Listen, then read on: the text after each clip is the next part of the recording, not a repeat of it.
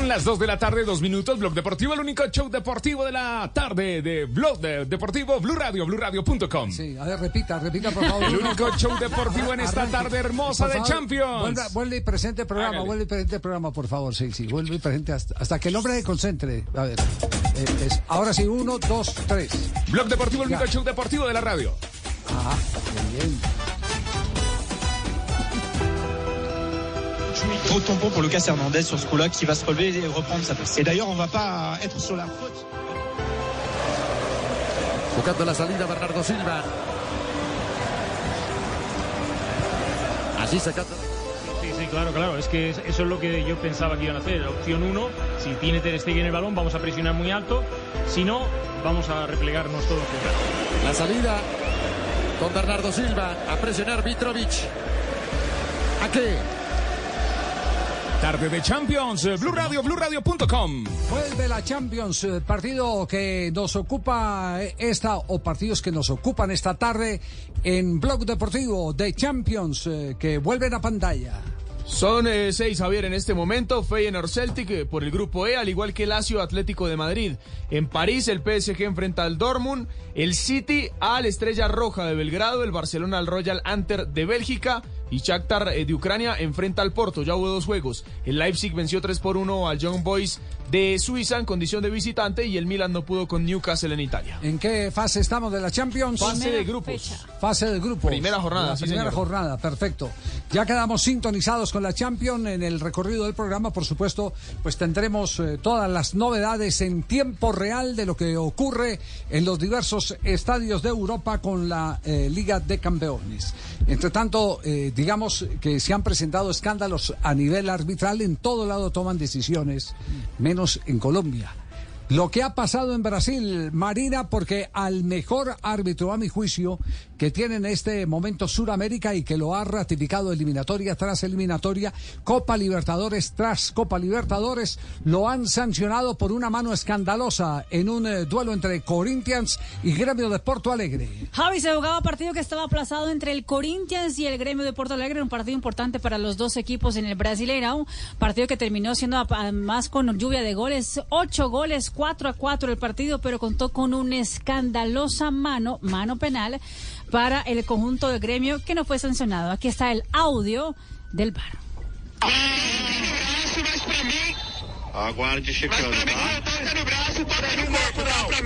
Para mí toca el brazo, pero también hay un rebote. Un segundo, estamos chequeándolo. Para mí va en posición natural, dice él. Põe na câmera 4. Põe na câmera 4. Ponga la cámara 4. Vai. Tranquilo. Vai. Nada. Deixa assim. O braço dele tá normal. Não tem bloqueio. Não toca no antes, né? Põe na 5. Como tá? Quero ver se ela vai pegar no pé. Quiero ver si va a pegar primero en el pie del jugador que está aquí. Calmen, calmen. A bola tá aqui. A bola tá aqui, Renato. A bola tá aqui, Renato. A bola tá aqui. El que habla duro es el árbitro del partido, el central. Põe na 16,50. Aí. Tá checando. Volta lance Abre el ángulo, dice la VAR. pra mim ver. Aqui tá tudo tranquilo, tá, Emerson? Ok, aguarde um pouco, Wilton. Ok, Wilton, aguarde un poquito. Disputa. Vai. Vamos a ver la disputa del jugador. Tira aí, tira. Vai. Jogaram a chuteira lá no, no Luan lá, tá? Cabeça com cabeça. com cabeça. Cabeza con cabeza. Vem, vem, vem. Volta de novo na mão lá. Regrese la mano. Siguen chequeándolo, dice regresen. Vai. Parei, Luan. Ok. Aí. O, jo- o jogador, mesmo estando com essa mão nessa El posição. jugador estando con la mano en esa posición está en una posición que sin intención de bloquear, dice el VAR.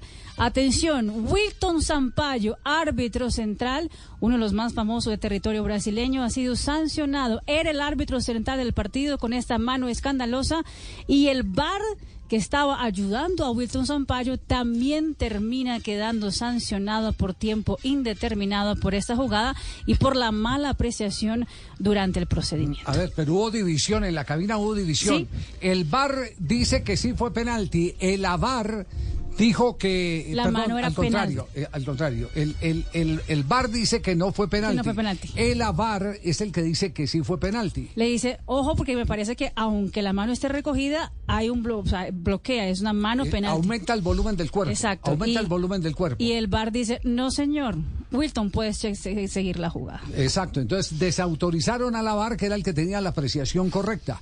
Eh, eh, cu- ¿Cuál es la apreciación correcta? La pelota le pega evidentemente a el eh, jugador y después le rebota en la mano, pero la mano la tiene abierta, que es muy distinto si le pega y la mano está en una posición natural. Ahí al tener la mano abierta está aumentando el volumen del cuerpo en una jugada que puede precipitar una anotación por el desarrollo de la jugada. Es decir, que eh, Sampaio y el VAR quedaron sancionados. El AVAR fue absuelto, porque fue el hombre que, de acuerdo a los testimonios, perfectamente analizó o legítimamente analizó lo que se interpreta reglamentariamente como una mano punible. No la pitaron y se van de sanción. Eh, en todos lados se están publicando VAR. A propósito, Argentina ya inauguró eh, la locución de VAR, ¿cierto, Juanjo? Ya Argentina Sí, está, autorizando el, el que lo que se comenta en la cabina se publique. A partir de la fecha que, que se jugó el fin de semana, eh, ya en, en el fútbol argentino se conocen los audios del VAR. Esto había sido anunciado previo a mm, la fecha de, de eliminatorias, que esto iba a ocurrir. Y bueno, ya se inauguró entonces y, y se conocieron bastantes audios en un fin de semana en donde hubo unas cuantas polémicas, así que llegó de manera atinada. El que habló en las últimas horas al respecto fue Federico Beligoy, quien es el director nacional de arbitraje de, de la Asociación del Fútbol Argentino, que ayer, hablando con los colegas de ESPN, eh, confesó algo que a mí me parece al menos polémico. Escuche, dice que en los entretiempos de los partidos, si él está viendo el encuentro y le parece que el árbitro no está cobrando bien, le pega un llamado, ¿eh? un llamado telefónico en el entretiempo. A ver, escúchelo. ¿Estás con el teléfono? A ver, uno- ¿Estás con el teléfono así? Sí. ¿Hablas con los árbitros en el entretiempo? Y cuando creo conveniente, sí. Sí. Sí, claro. Soy el responsable. y si veo algo que no me gusta o que están haciendo mal y que los puedo ayudar, obviamente, los llamo. Sí, claro. En el entretiempo del partido. ¿Y te atienden, che? Y, bueno, a veces sí. sí, sí. ¿Eh? ¿Cómo no lo van a entender? Que aparece Berigoy acá, no lo va a ¿Que no tiene wifi? Pero sabe cómo se lo si veo que me mandé un moco, sabe cómo lo Te pongo atiende, el, che. el claro, ¿Cómo yo guardo no, el teléfono. Ahora me llama y me lo- loco. Sí, claro, por supuesto. Claro, Sobre todo con me- temas me- de me vuelve inseguridad o suspensiones de partido o que veo que ¿Cómo no se van a comunicar? está en otra cancha. No con un tema de errores puntuales. Por Cuando eso. veo que está en otra cancha y no está en la cancha que está dirigiendo, sí, también. Igual puede, puede ser que haya un gran acierto del VAR, pero detrás de eso un gran fallo del árbitro. Por supuesto. ¿Cómo queda el árbitro? Me imagino que no debe ser nada Y grato depende para la- él, para su autoestima. Sí, claro, de la personalidad de cada uno. Mirá, Fefo el, el otro día en el entretiempo le dijo a Paleta, si me tenés que llamar tres veces más, llamame. ¿Mm? O sea, y el segundo tiempo no, no hubo ningún problema. Depende de la personalidad de cada uno, de cómo conlleve el, el error, que es obviamente la situación más compleja para un árbitro. Totalmente. Que Para no todos. es el error de haberse equivocado, sino cómo se repone ese error. A ver, Juanjo, estamos hablando de cosas, a ver, cosas, cosas que tenemos que fraccionar. Una cosa es que el responsable de la eh, instrucción arbitral, en este caso en Argentina, Biligoy, en, en Colombia es Machado, llame en el entretiempo a conversar con el árbitro. Otra cosa es que invadan la jurisdicción del VAR cuando se está cosa, analizando una jugada. Eso es totalmente distinto. Y es lo que está Sí, sí, pasando en muchas partes del mundo. Eh, cuando decimos muchas partes del mundo, eh, nos queremos concentrar más que todo en, en Sudamérica, donde algunos, desde Castrilli, lo que le costó el puesto en Chile, en Chile eh, invadían la autonomía y criterio de los componentes del bar. No tiene nada que hacer el jefe. El jefe puede llamar en el entretiempo al árbitro, sí, yo estoy de acuerdo con eso, inclusive el bar y decirle, muchachos, ojo, cuidado, que están trazando mal una línea o cosa por el estilo. Cometieron un error. Pero cuando están en el juzgamiento de la jugada no tiene nadie que meterse fuera de los que están en cabina y los que están en el terreno de juego. Yo creo que eso es claro, Sí, ¿no? porque ahí ya sería invadir y sería quitarle inclusive eh, potestad al VAR y ser claramente influenciable por el poder de turno. Que, que ahí estaríamos Sí. en problema, ¿no? Si el VAR empieza a ser influenciado por el poder de turno y el poder puede perseguir ciertos intereses, y bueno, ahí se empieza a perder la, la objetividad. Pero sí Beligoy acepta que llama a los árbitros que él considera que no están teniendo una buena actuación. Después habrá que analizar si cuando alguien no está haciendo bien las cosas, si lo llama el jefe, las termina haciendo mejor o peor, porque probablemente lo que haga era car- sea cargarlo un poco más anímicamente, ¿no? Sí, me dicen que en Perú también están ya eh, publicando las acciones de VAR. Es decir, las publican en Argentina, las publican en Perú. Es la única parte donde no llega, la, la publican en Brasil. En la única parte donde no la publican es en Colombia. ¿Qué es lo que esconden en Colombia? En las otras son transparentes aquí. Sí, ¿cuál es, cuál- ¿qué es lo que duda. esconde? Es- eh, está, estamos frente a un mecanismo de protección a, a- a- a algún grupo de preferidos. Porque, porque uno nota Hay en, una- en el fútbol colombiano está notando que hay árbitros que se equivocan y, y le siguen dando oportunidades. Siguen y hay pitando. árbitros que se equivocan y los borran porque no son de la rosca. Eso es lo que está pasando Yo- en el fútbol colombiano. Le propongo, Javi, escuchar a- la respuesta siguiente de Beligoy, en la que habla un poco del tema, porque le preguntaron por qué se demoró tanto en publicar los audios del VAR en la Argentina. Y él da una explicación que puede aplicarse a Colombia, de por qué se está demorando tanto en Colombia, que yo eh, al menos no la había imaginado, que tiene que ver con la terminología que utilizan los árbitros para comunicarse entre ellos. Mire, esc- escúchelo a, a, Beligoy acerca del futuro, lo que quieren hacer a corto plazo y también por qué se demoraron tanto. Y prontamente también va a venir la, la, eh, colocación de líneas virtuales en vivo, o sea, cada partido, cada vez que se ponga una línea, o casi siempre que se ponga una línea, se va a pasar en vivo, eh, pero obviamente necesi- esto es el fútbol argentino, tenemos tecnología de punta, tenemos árbitros obviamente eh, capacitados, tenemos el mejor fútbol del mundo, somos campeones del mundo, entonces yo necesitaba mi equipo de trabajo necesitaba y el arbitraje argentino necesitaba llegar, obviamente, bien armados a, a mostrar un audio y un video. Porque cuando empezamos escuchábamos cada cosa, sobre todo hablar como se habló toda la vida, como ustedes saben, obviamente, Sí, dentro de un campo sí, de juego.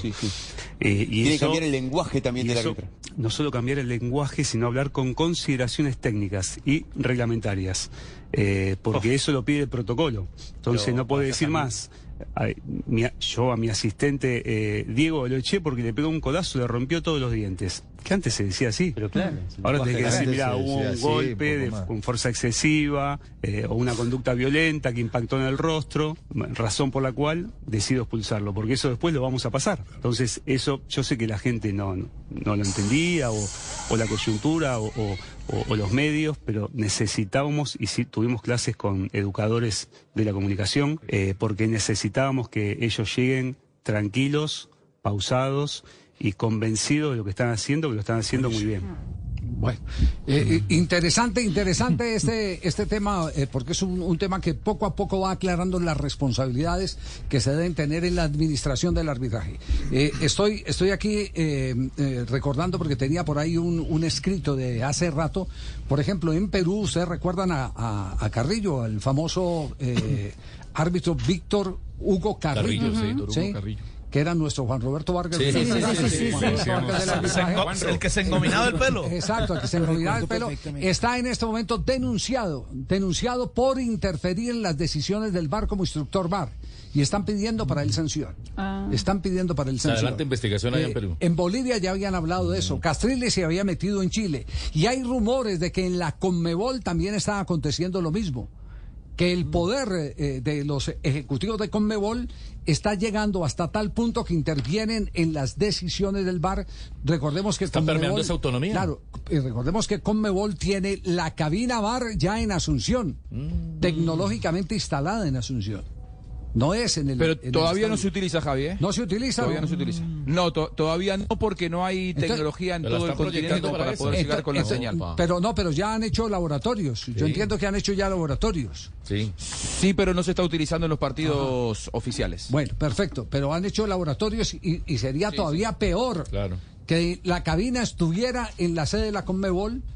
A mí no me parece eso eh, transparente. ¿Sano? Salvo, salvo que los mismos, a Carrillo, ¿sabe quién lo, lo denunciaron? Los mismos árbitros.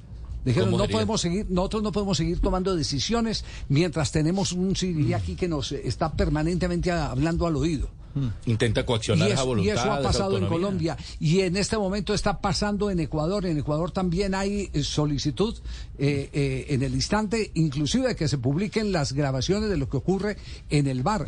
Entonces, la única parte donde todavía no evoluciona esto es en territorio colombiano y yo creo que es necesario para transparencia del producto el que nos pongamos las pilas y que se publique absolutamente todo, para que sepamos quién es quién en el arbitraje y por qué algunos los protegen y por qué a otros los condenan. Aquí hay árbitros que han sancionado por, por- porque se equivocan en, en- en dar un saque de banda al que no es y los han sancionado. Lo Y hay, y hay otros que cometen errores garrafales y el premio es designarlos en, la- en la- el próximo compromiso, en la próxima fecha. Muchas veces con menos del tiempo adecuado. ¿no? Ah, bueno, el, el caso, es el caso de Ortega, que, Sí. que también ese, ese, ese sí es... eh, yo, yo sinceramente eh, no entiendo esa disculpa de es que, eh, que no tenemos suficiente personal. Eh, a ver, si, si, entonces ¿para qué, le, ¿para qué le vendieron a Álvaro González la idea? Porque González lo dijo aquí que Machado le había dicho que tenía yo no sé eh, cuántos, eh, cuántas decenas de árbitros. Mu- muchos en entonces, cantera, que muchos en ver, segunda, en entonces, entonces, ¿dónde están todos esos Claro. árbitros? Si se lo dijo al, al, al hombre más poderoso a nivel arbitral de Colombia, que es Álvaro González, entonces, ¿por qué tiene que repetir un árbitro 24 o 48 antes, antes de 48 horas Como Ortega. de un partido como el caso de Ortega? En partidos complicados, ambos. Eh, acaba, acaba de anunciar, atención, la, la Federación Boliviana de Fútbol, nueva comisión de árbitros. A la cabeza del boliviano Jorge Cuevas, la nueva comisión de árbitros de la Federación Boliviana de Fútbol está integrada por Horacio Elizondo, que también trabaja en la comisión de árbitros de Costa Rica, árbitro de una final de la Copa del Mundo en el Campeonato de Alemania 2006, y César Muñiz, español, les están dando la bienvenida en este momento. eh, es decir, que todo el mundo se preocupa por mejorar el arbitraje. Eh, en, en el caso, en el caso eh, de Y lo, algunas. están, y lo están llevando, don Javi, de otros países, Claro. además. no, no, pero además, además en el caso de algunas ligas, eh, eh, por ejemplo en Brasil se estima que hay eh, por lo menos unos 6, 7, si no es más, instructores arbitrales. Aquí no hay sino tres, que es el señor Machado, el señor eh, Restrepo, que no sé de dónde apareció, que es el que maneja, el que, el que está de instructor de bar, y el señor Avendaño, que es muy buena persona, pero yo no, no, no, No no enseña sí, mucho. No, no, no, sino, sino que yo creo que está eh, hace, hace mucho rato el, doc- el doctor Avendaño, el señor Avendaño está, está fuera de circuito. Sí, está fuera de circuito. Es más una cuota política que, que una. Que una lo que puede aportar en cuanto al arbitraje. Exacto, que una cuota técnica tuvo su momento. eh, no creo que esté ya para, para estos ajetreos. Y es, esta es la única federación donde, donde no se mueve el arbitraje como se tiene que mover para darle transparencia al fútbol. El reto es publiquen. ¿Por qué no eh, eh, eh, toman eh, como iniciativa para despejar cualquier duda el que cada fecha se tengan las jugadas dudosas publicadas en la página de la DIMAYOR o la página de la Federación Colombiana de Fútbol sobre las decisiones polémicas en el arbitraje colombiano? No todo el mundo opine. Y ahí, y ahí eh, eh, no, solo, no solo el tema eh, nos da claridad para saber quién está eh, fuera de foco, eh, porque puede haber, como en el caso que acaba de ocurrir de Brasil, que hay hasta en- dentro del mismo equipo una confusión, unos dicen que fue penalti, otros que no fue penalti. Por eso sancionaron los que dijeron que no fue penalti ante un penalti tan grave eh, como el que le cuesta en este momento la sanción a Sampaio, uno de los mejores árbitros de Sudamérica, sino que también además sirve este tema para que definitivamente eh, sepamos eh, quiénes eh, son eh, los árbitros que insistentemente repiten y repiten y repiten tras equivocarse, equivocarse y equivocarse. Y, y si el VAR es evidentemente la única herramienta que tiene.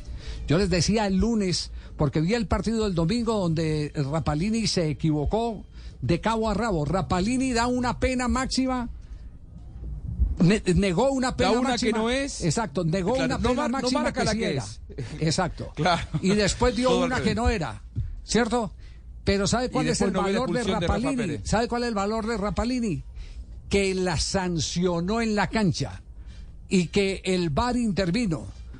Pero es que aquí ya todo el mundo va en coche, ya nadie sanciona nada dentro de la cancha y espera que sea el VAR el que le, el que le salve la patria. Míreme si fue o no Tomen, fue. to- sí, Ah, tomen decisiones, ya no sabemos quiénes son los buenos árbitros. Sí. Ya no sabemos, todos, eh, todos están como, lo- como muchos eh, pilotos trabajando con, con- Automático. con, el, Automático, con el sí, automático. E inclusive, automático. ¿sabe qué, Javi? Sí. ¿Sabe lo que, lo que yo veo? Que los, los propios árbitros eh, muchas veces se sienten que quedan muy expuestos por el bar cuando lo llaman reiteradamente. A Rapalini lo llamaron tres veces en un tiempo y queda desdibujada la labor arbitral, lógicamente. Pero ahí en la, en la primera respuesta que escuchábamos de Beligoy, en Sí. un momento él dice al pasar, Fefo le dijo a Paleta que si tenía que llamarlo tres veces más en el segundo tiempo lo llamara. es que- se pero es refería ese a es este el- partido que usted está diciendo. Pero es que ese es el mandato de Claro. FIFA, eh, Juanjo. FIFA dice cuantas veces necesaria, está dentro del protocolo. Ese es el espíritu de la herramienta, para Exacto, eso está el hecha. espíritu de la herramienta, Claro, esa es la Pero los árbitros calificación no les gusta. Usted lo sabe y no les gusta, lo sabe. Bueno, ahí, ahí Pero llamen mucho eh, del bar. Bueno, pues, pues entonces, entonces esos árbitros que no les Está por gusta. encima de la justicia eh, que el exacto. gusto del árbitro. Ese problema de Tienen que cambiar. Esos árbitros, tienen que esos árbitros entonces tienen, las pilas, sí. tienen que buscar eh, irse a, a pitar eh, eh, Segunda. fútbol infantil o todo, donde, no, donde- Claro. exacto, donde no los mortifica el bar. O volver Si- a coger ese ritmo que traía de antes. No, no, es que se ha perdido, es que es una comodidad increíble, es una comodidad increíble. Uno, al contrario, yo no critico y se los digo el árbitro que toma decisiones. Porque el que toma decisiones corre el riesgo de equivocarse. El que Claro. no, el que, el que no, eh, el que no ha intentado nada no consigue nada. Y las toman por él, eso es más grave. El que no hace Sí. nada nunca se equivoca. Que el, bu- el bueno, el bueno no es el que se equivoca, sino el que se equivoca menos. Bueno, Claro. Porque Pero- todos tienen que equivocarse en algún momento. Claro. claro. Pero entonces el escándalo es que Sampaio quedó sancionado, pero sigue la investigación. Y en la investigación nos están diciendo en las últimas horas de Brasil, en la investigación eh, entra nuevamente la justicia brasileña que le está siguiendo el paso a todos y cada uno de los momentos que generan confusión, polémica y sospecha en el fútbol brasileño. Y como le fue decir, bien con están- Ecuador-Uruguay, ¿no? Están con la lupa ahí puesta, ¿eh? Están con la lupa puesta. Lo bien Cierto. que. No, bien. internacionalmente pita supremamente En bien. Ecuador-Uruguay Para fue mí- muy bien. Para mí es un gran árbitro. Sí. Es un gran Ecuador árbitro. 2-1. Bueno, Sí. muy bien, tenemos las 2 de la tarde, 23 minutos. Estamos en Blog Deportivo. Primeros goles del Barça. Tarde linda, tarde de Champions en Blog Deportivo, el único show deportivo de la radio. ¡Qué obra de arte! Frenkie de Jong. ¡Qué pase para João Félix! ¿Cómo envió al segundo palo solito a Roberto Lewandowski? Una obra de arte, de orfebrería. ¡Tremendo! El golazo de Robert Lewandowski. Barça 2. Gol del Barcelona que ya gana a esta hora frente al Royal Anter. No son dos, son tres para el Fútbol Club Barcelona. Marcó el primero Joao Félix. Robert Lewandowski marcó el segundo y hace instantes, segundos, marcó Rafinha para el 3 a 0 del equipo español. Es decir, está infumable el Barça en el campeonato. En, la liga le mar- marcó 5 la semana pasada. Al. Betis. señor, al no, el Betis. fin de semana, el fin de semana. Al Betis, sí. Al Betis. Sí, al Betis. El sábado. Sí. Le marcó 4 al Villarreal también esta temporada. Esta temporada. Y, y ahora está eh, de 3 en Champions. 3 y la gran figura Joao Félix. Gol y asistencia para Lewandowski. Joao Félix. Sí, señor. El Que- portugués. Dedicado al Cholo Simeone. Entró enchufado, ¿eh? más, o, más o menos. Claro. Están emulando al Junior. Cholo lo echó. Están ¿Están emulando, están emulando al Junior. Seguro, pero Cheito, sí. Pura Sí, goleada. le robaron el libreto a, a Arturo Reyes. ¿o Este, qué? hermano, Sí. Arturo, Arturo les está, ellos están mirando el fútbol aquí en, en la costa, la costa atlántica. Sí. Y están pendientes de que nosotros estamos en racha, ellos no pueden ser la excepción. Entonces, Pero ellos en ganan, racha. frente a Nacional empataron ustedes. ya, ya, cógela suave. Esto, esto es Champions. Muy bien, Esto es Champions. tarde linda para todos eh, con la Champions en Blog Deportivo, el único show deportivo de la radio. Dos de la tarde, 25 minutos, una pausa corta, ya regresamos, no te muevas. ¡Hay Champions!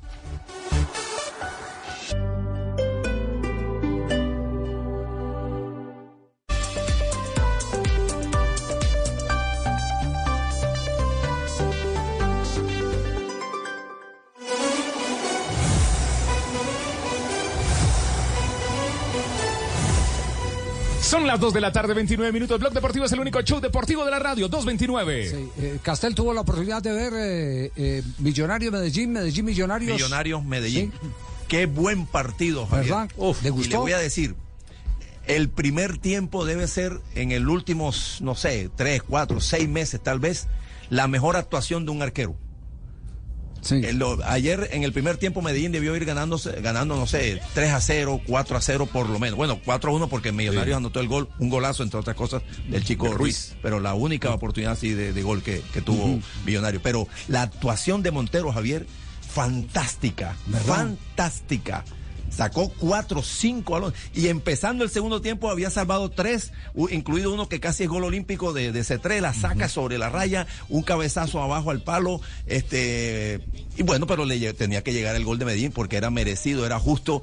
Pero a partir del gol de Medellín se equilibró el partido. El Sí. segundo tiempo, después del 1-1, se equilibró y Millonarios pudo haber anotado goles. Medellín pudo haber anotado un par de goles también. Permítame ver si está de acuerdo con usted Joaquín Varela, el eh, jugador uruguayo, eh, quien ayer marcó el gol Zaguero del empate. central. ¿Cómo le va Joaquín? ¿Cómo está? ¿Cómo anda? Buenas tardes, ¿cómo andan? ¿Todo bien? Por suerte, todo bien. Bueno, no, aquí, aquí nosotros eh, eh, tratando de sacarle mucho más eh, eh, jugo al partido de ayer, que se considera de los buenos partidos que se han visto en el, eh, recorrido del campeonato.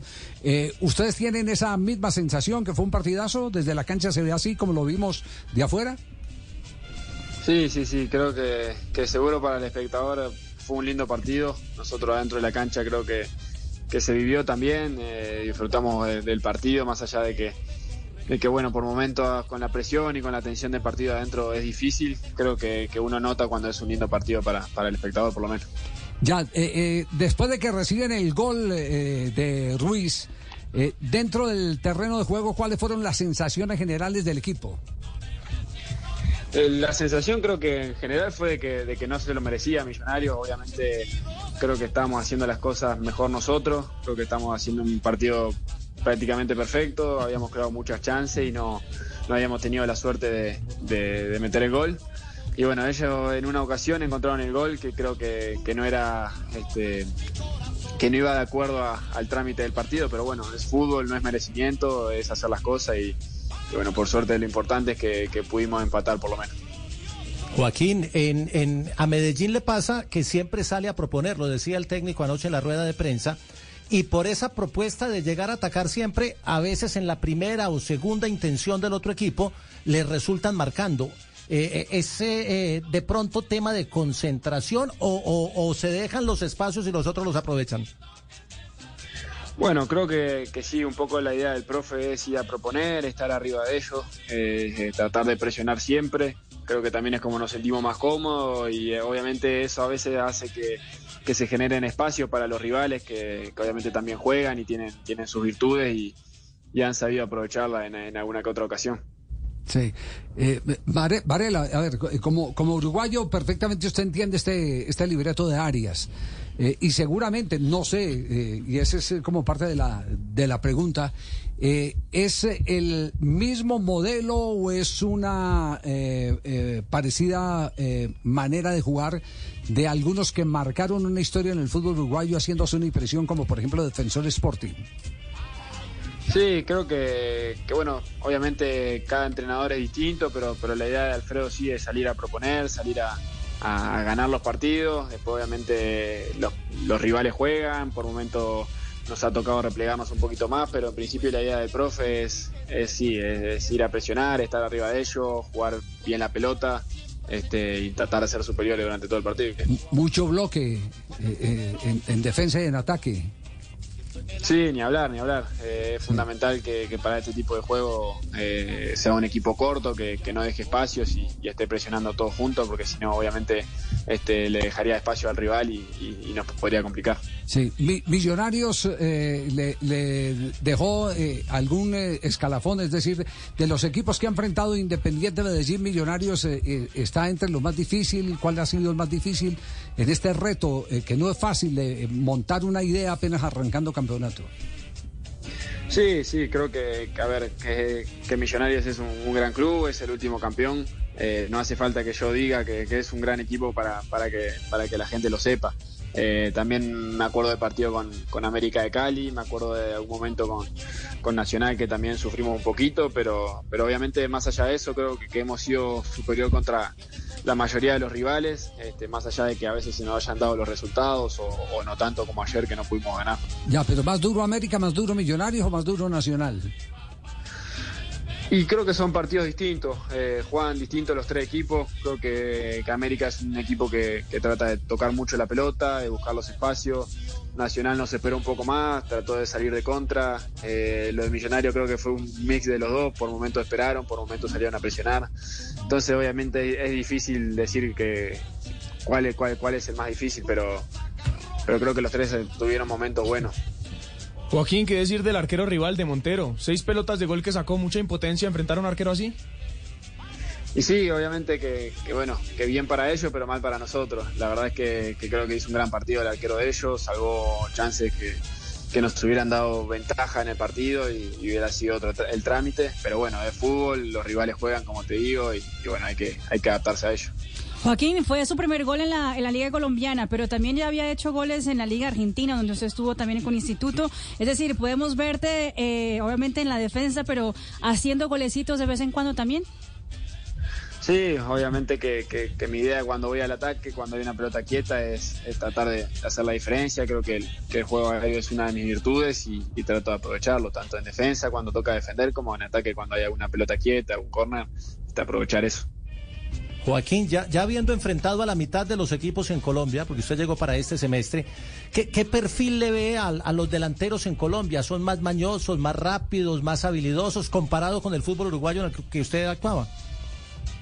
Y me he enfrentado de todo. La realidad es que, que me ha tocado jugadores más mañosos, algunos que, que, que son más rápidos, otros que son más fuertes. Creo que también depende del rival, eh, depende a lo que juegue. Por momentos, cuando, cuando eh, nos tocó enfrentar equipos que se replegaban más, de repente eran jugadores más rápidos que pudieran aprovechar los espacios que dejáramos. Eh, pero ya te digo, he enfrentado de todo. Creo que, que me he llevado una grata impresión porque sí hay, hay muy buenos delanteros acá.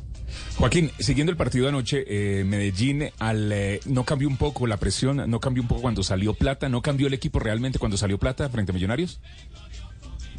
Bueno, eh, obviamente los cambios son para cambiar. Cuando el profe hace un cambio, creo que, busca cambiar algo que él ve de afuera. Eh, no sé si tanto la presión, creo que es lo que te digo, el rival juega a veces. Eh, nosotros también después de 50, 60 minutos empezás a bajar un poco la intensidad a veces y, y dejar un poco más de espacio. Pero más allá de eso, creo que, que fuimos superiores, que nosotros tuvimos la pelota. Eh, obviamente eso no, no, no provocaba tanta presión de nosotros, pero, pero bueno, eh, a veces pasan esas cosas con, con los cambios. Bueno, ¿cuánto es que no le dicen botija? No tanto, no tanto, porque acá el cuerpo técnico va a ser uruguayo, alguna. Botija. alguna vez ha dicho, pero- El botija. Sí. Sí, sí, sí, sí. Sí, sí, sí, es, es un, un trato cariñoso de todas maneras. eh. Claro. Sí. Sí. por supuesto, por supuesto, siempre con respeto. El profe, la verdad que, Claro. que, que es muy bueno. Pues, pensé que me iba a decir, desde que me vine de mi casa, no me decían botija. Y sabe el apellido que lleva, ¿no? Y sa- Sí, sabe lo que representa ese apellido en la historia del fútbol mundial y en particular del fútbol uruguayo, ¿no? ¿Qué? ¿Cuál? ¿Varela? Sí, por, por supuesto, por supuesto, obviamente Ah. que, que cualquier uruguayo sabe lo que es el apellido Varela. eh, obviamente Claro. que, que Odulio ha dejado una, una marca gigantesca en el fútbol uruguayo y bueno, la verdad que, que yo contento por, más allá de que no, no, no es familiar mío ni nada, obviamente contento de que, que sea un apellido lindo. Eso, Lo que estaba buscando Castel era ver si usted era el bisnieto de Obdulio-. Obdulio. Obdulio. El, gran Odulio. No, no, no. no el gran capitán, el gran capitán Obdulio, Sí. Obdulio Varela. Sí, eh, un, un, eh, eh, jugador fenomenal que hace parte de la historia. Y yo digo que la orientación de los, eh, de los eh, jugadores uruguayos que van en formación. el, el otro día cuando estuvimos en el museo del Estadio Centenario, una de las cosas que, que nos llamaba la atención porque coincidimos con una selección sub-12 de Uruguay que la llevaron para que antes de ponerse la camiseta charrúa supieran quién había sido Obdulio Varela. Empaparse de la historia verdadera. El negro jefe. Así, ¿A El usted le negro tocó jefe. también ese, ese recorrido, esa excursión o no?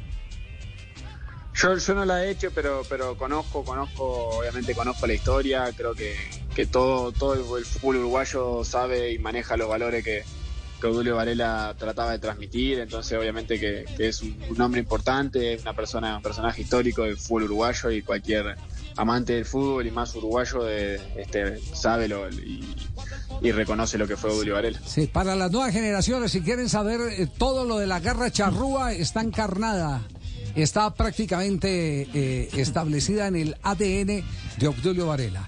Pues eh, Joaquín Varela, que no tiene que ver nada con Obdulio, un abrazo, muchas gracias eh, y esperamos eh, que tenga la oportunidad de disfrutar muchos buenos partidos como el que ustedes han reseñado, se vivió, se vivió ayer en el Atanasio Girardot.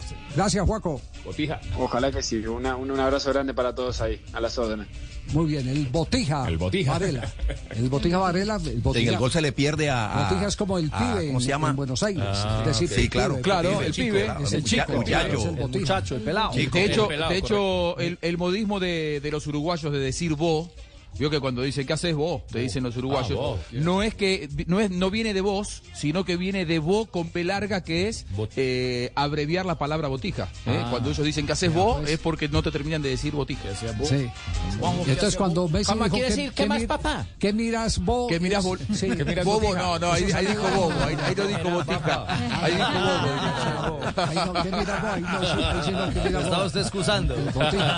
Que miras bobo. Y otra pregunta adicional, ¿quién fue conocido en el fútbol uruguayo? A ver si Castel, que es el que tiene esa... Eh, Eh, bótamela, bótamela, que yo Sí, estoy una pregunta, claro, claro, ¿Quién yo fue soy- conocido como el Botija de Oro? El botija de oro, oye, Javier me coge con los calzones abajo, pero déjame, Sí, sí, yo miro bien, espérate. Jugó en Colombia, además. Voy a lucubrar, voy a Jugó mirar. en Colombia. Jugó en Colombia. Panamá Seña jugó en el Cúcuta Deportivo y en el Once Caldas. O sea. Fue ídolo de River Plate en Argentina. Walter Gómez. Exactamente, sí señor. Sí, señor. El botija de oro. Walter Gómez. Bueno, pero para... para el Google rápido, Javier, como me diste los dedos ahí, bacano, ah. Sí, los sí. dedos No, rápidos señor, ah. no, señor. No, no, No, señor, pura memoria. Castel es el Google criollo. Castel la tiene en la cabeza. No, no, no. Y no, no, y las pistas, las pistas que me dio Javier. Ahí me fueron llevando, me fueron llevando. Ah, Cuando me dijo eh, ídolo uruguayo, jugó aquí, ídolo de River, Walter Gómez, porque sé que, que ha sido ídolo de, de, de- de River. Oyendo la entrevista del Botija Varela, tuve fotos Apa. con el tío de él, Jairo, Jairo Varela. en la ciudad de Cali. hombre. No. Un museo allá. hombre, no, no, no. Salsero, él. No, él no es Por la salsero. Por la quinta. a la quinta. Redondeemos con la apreciación de Macalister Silva sobre el partido. Lo que dice Macalister. Creo que cuando se acabó el partido se lo dije a Daniel, a Daniel Torres. Eh, nos íbamos a saludar, le dije qué partido tan delicioso. No fue hermoso porque no ganamos, pero, pero la verdad que un partido muy dinámico, muy intenso, con dos equipos que proponen, con dos equipos que tienen movimientos interesantes. Y la verdad siento que para el ritmo del juego de hoy aportamos todos, desde, desde el cuerpo arbitral, y los que estuvimos dentro de- del terreno de juego para que, bueno, esperemos que nuestro fútbol pueda seguir avanzando en el tema de intensidad. Bueno, buena conclusión. Entonces, lo colocamos mejores solo, y solo fueron 15 mil. Eh, Sí, qué pesar. Solo fueron No, 15 mil. pues Lo que pasa hora- es que la hora 8, era 8 y tarde. 50, Claro. 8 y 50 de la Empezando noche, semana, en semana, empezando No, semana, no y, y no con el metro que lo no cierran a las ni 11. Buenos Aires Hay que madrugar. Exactamente. Pero la no noche- Madrid ni Buenos no, Aires. no, sí. es decir, el día laboral en, en, eh, Buenos Aires empieza como a las 9 o 10 de la mañana. Sí, En España o, o a esta hora, después del mediodía. Ah, bueno. O a esta hora. Sí, o a esta lo hora. Castelli, a lo Fabio. Fabio, eh, Y en Madrid. Nosotros igual. a las 4 de la mañana, nosotros arrancamos a las 4 de la mañana. A las- aquí a las 4 de la mañana, pero eso no quiere decir que seamos el país más productivo. Porque se han hecho estudios y Sí. hay que Sí, que sí que le pega el refrán que no por mucho madrugar amanece más temprano. Claro. Hay estudios donde hablan que la productividad en Colombia no es eh, eh, producto de- del horario, que al contrario hay gente que eh, rinde menos con esas madrugadas y hay países que empiezan la jornada más tarde Y priorizan sus y son labores. mucho más Claro. productivos. Finlandia, Mucho por ejemplo. Una nación que comienza una jornada mucho más tarde. Y aquí, ponen, Sí, y aquí son los ponen desde chiquitos, Javier. En los colegios los, los, los ponen a entrar de noche. los Ah, no, colegios. el tortura, Sí, ese es el torturador sí, chino. Sí, sí, sí, sí.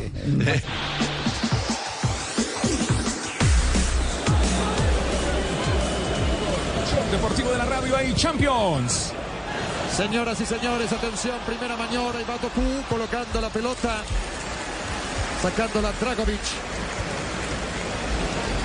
Así tomando la pelota y la salida. ¿Qué está Rodrigo. pasando en este momento en la Champions? Les contamos en Blog Deportivo en tiempo real. Empata en Inglaterra el Manchester City, el actual campeón de la Champions, frente a la Estrella Roja de Belgrado. Se está terminando el primer tiempo, 44 minutos. La figura se llama Omri Glazer. Es el guardameta del equipo visitante, siete atajadas. Ha estado encima el City y no ha podido abrir el marcador. Y también el Barça sigue ganando 3 a 0. Mientras que en París el PSG empata 0 por 0 frente al Borussia Dortmund. los tres minutos era uno más o menos. Que aquí no va a añadir eh, minuto por eso por Es israelí el arquero que es figura a esta hora enfrentando al campeón Y City. le queda también minuto y poco en ¿Está la gente de eh, Copa? la Sí. Roma. La gente de Copa. ¿Está de duelo? Sí. Están de duelo, sí, están de luto. Pepe Domingo Castaño, se les fue el eh, domingo antes de... 80 años, ¿ah? 80 años. 80 años. Fue cantante, fue artista. ¿Era la voz comercial de ellos? Terminó siendo la voz comercial de ellos. Era socio de, de- de- de Manolo y de... Pero veremos. Socio del proyecto. Socio del proyecto. Los tres trabajaban en una cadena, se fueron de ahí y montaron este proyecto Tiempo de Juego en Copa. Sí, es, es socio, eh, era socio del proyecto. Era socio, era socio. Me Los clientes me- querían pautar por él allá en, en Tiempo es de el, Juego. el de la voz aguardientosa. De la voz aguardientosa que Sí. cantaba las... Jamón Serrano. Seguros. Eh, ese ese eh, señor eh, tuvo que haber sido muy importante en España porque hasta Marca eh, le sacó portada lamentando la desaparición a los 80 años. Activo hasta el día final prácticamente. Sí, impresionante. Joven, ¿no? Bueno. Mucho- Hoy en día 80 años. Joven, sí. Está cogiendo ya el tren para arriba. Vamos, yo creo que no soportaría que estuvierais tristes, no soportaría que estuvierais apagados. Yo siempre digo que, que la vida nos une y la muerte nos separa, pero tengo que decirte que lo que hemos vivido juntos, eso no nos lo va a quitar nadie. Y como Pepe era eso, era talento, diversión, compañerismo, y quiere que hoy en cada uno de los partidos, pues yo le pregunte, Pepe, está mamoneando el Madrid porque es que él lo va a necesitar.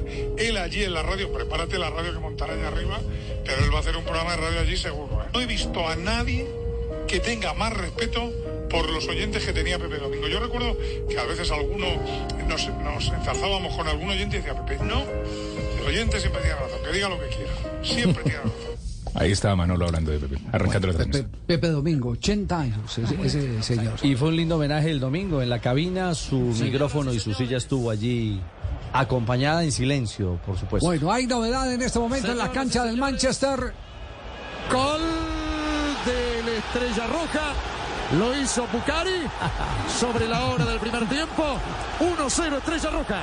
Pierde el equipo de Guardiola, revisión de VAR después de un banderazo. Contra una Banderazo infame, digo yo. y vas perdiendo el partido, lo vas ganando. Porque era tan evidente la posición eh, eh, eh, legítima del atacante que, Realmente muy buena porque vence por uno, arriba, uno, media eh, altura, dice, ¿cómo puede haber un banderazo de esa O una duda, ¿no? En esa jugada. Sí, Bueno, una jugada en la mecánica Exacto. tan, tan clara. Eh, Sí, eh, pero, pero para eso está. En línea levantó la bandera. Es decir, asumió el riesgo. Asume el riesgo. Es que, es que, es que el- el- Que la herramienta le corrija si se equivoca. Exactamente, para eso está. El corrector es cuando uno escribe y tiene corrector Claro. automático. El, Algo así, el error humano hace parte de. Claro. El, el corrector le ayuda. Pierde el equipo de Guardiola en este momento. 1 por 0 al final del primer tiempo. Osman Bucari marca para la Estrella Roja. Fue el primer tiro a portería. En general, fue el primer tiro de- del equipo serbio, mientras que el City había rematado 22 veces. Bueno, hay una regular noticia para el fútbol femenino de Atlético Nacional. Ana María Guzmán no jugará con el equipo verdolaga. Que era la expectativa que tenía Claro. para jugar la Copa Libertadores a partir del 5 de octubre. Sí, porque el club que la contrató eh, iba a darle la oportunidad de jugar a primero Copa Libertadores, pero hoy eh, concentrada con la selección Colombia, eh, la maravillosa jugadora juvenil de Colombia, la lateral derecho del equipo colombiano, eh, saldrá de, de concentración del seleccionado colombiano e inmediatamente se vinculará a su nuevo club. Hoy fue presentada con, con un video espectacular. ¿no? ¿Y de qué manera fue presentada nuestra Mona Guzmán, Ana María Guzmán, la lateral de Selección Colombia Sub-20, la lateral de Selección Colombia Sub-17, la lateral brillante en el Mundial de Mayores? Así la presentaron.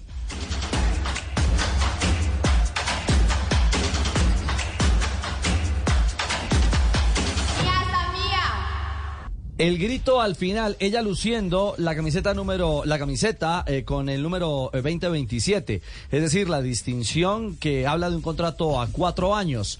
Y el Mía San Mía, la clásica expresión de cada jugador y de los fanáticos que acompañan y alientan al el Bayern. video para quienes nos están oyendo y no tienen eh, en este momento posibilidad visual de, de la presentación, eh, muestra eh, un collage de eh, una combinación de los tatuajes Muy de hay ella, sí. en toda parte del cuerpo. ¿eh? Es cierto.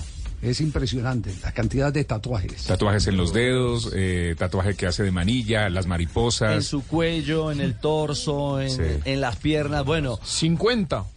50 tatuajes. 50 tatuajes. Sí, señor. ¿Y quiere más? Papi, ¿usted quiere llegar a 50 también? No, ¿Cuánto tanto ya, no. papi? Su papá, su papá no lo deja. No creo, no me le dejan. pegan de Yo lo, más, papi. yo lo he visto y ahí está pintado. ¿Dónde la vio el tatuaje, papi? En el torso. Lo moviendo en el mulecón. Habló, habló Ana María con eh, la página oficial del Bayern Múnich femenino y habló muy a su manera de las sensaciones de llegar a este gigante alemán. Muy feliz y muy ilusionada, de verdad que es algo muy increíble, un sueño hecho realidad jugar en este equipo tan, tan genial, con peladas y, y personas tan extraordinarias y tan increíbles. Y nada, rodeada de personas ganadoras, ambiciosas y con la mejor manera a venir a este equipo que es mi nueva familia. Viene del Deportivo familia, sí. Pereira, donde jugó 21 partidos como profesional en la Liga Colombiana. Y habla también de sus propias virtudes, de sus características, presentándose ante la afición del Bayern Múnich. Jugadora llena de corazón, de mucha alegría, de dar siempre lo mejor de mí, de correr cada balón y dejar el alma en la cancha y entregar todo por cada, por cada partido, dejar la piel. Claro, dejar la piel, lo dice Ana María Guzmán, quien también eh, claramente eh, no olvida a Colombia y el reto de ser ahora una nueva embajadora en Europa. Es una notición en Colombia. de verdad que es otra aspiración más, otra jugadora más que viene a cumplir sueños y a dejar su país en alto y a inspirar a muchas jugadoras colombianas de que sí se pueden hacer los sueños realidad. Bueno, los sueños se pueden hacer realidad. Es la primera jugadora mujer, la primera futbolista eh, colombiana que viste la camiseta del Bayern. Ya lo hicieron antes Adolfo El Tren Valencia en el equipo masculino y James Rodríguez eh, acompañando a esta institución. Su técnico, Francisco de Zafardila, ¿sí lo dije bien, Mari? Sí, exacto, muy bien. Francisco de, Sa- Fardilia. de Zafardiglia, exacto, habló del por qué eligieron a nuestra Mona Guzmán como refuerzo en el Bayern. We've been following our performances in the youth, uh, like world, the youth World Cups, uh, and the 20s También and en the la- con la selección, We were already very impressed by her. and now our, our performance, not only on the Colombian league, Y but also obviamente in the, le hemos estado muy pendientes de ella y su evolución, were- no solamente en la Liga Colombiana, pero uh, también lo que ha hecho a través de la selección. Y estamos muy contentos de contar con ella, dice Francisco.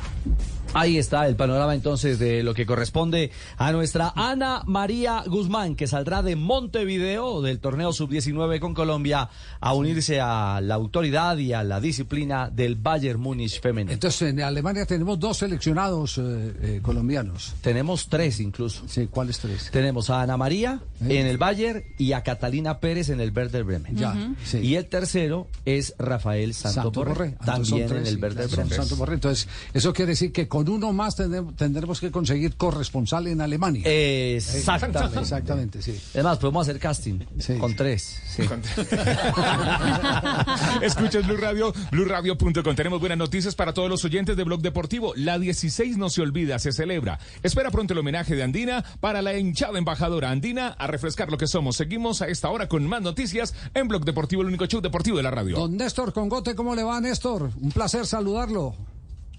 Javier Hernández, muy buenas tardes. Es un placer saludarlo a usted también, donde tengo tantos recuerdos de Medellín, de mi ciudad, donde usted vivió tanto tiempo también y lo recuerdo mucho. Un abrazo y siempre le he deseado lo mejor para usted. Sí, era el terror de los arqueros en la cancha del Salazar y Herrera en Medellín.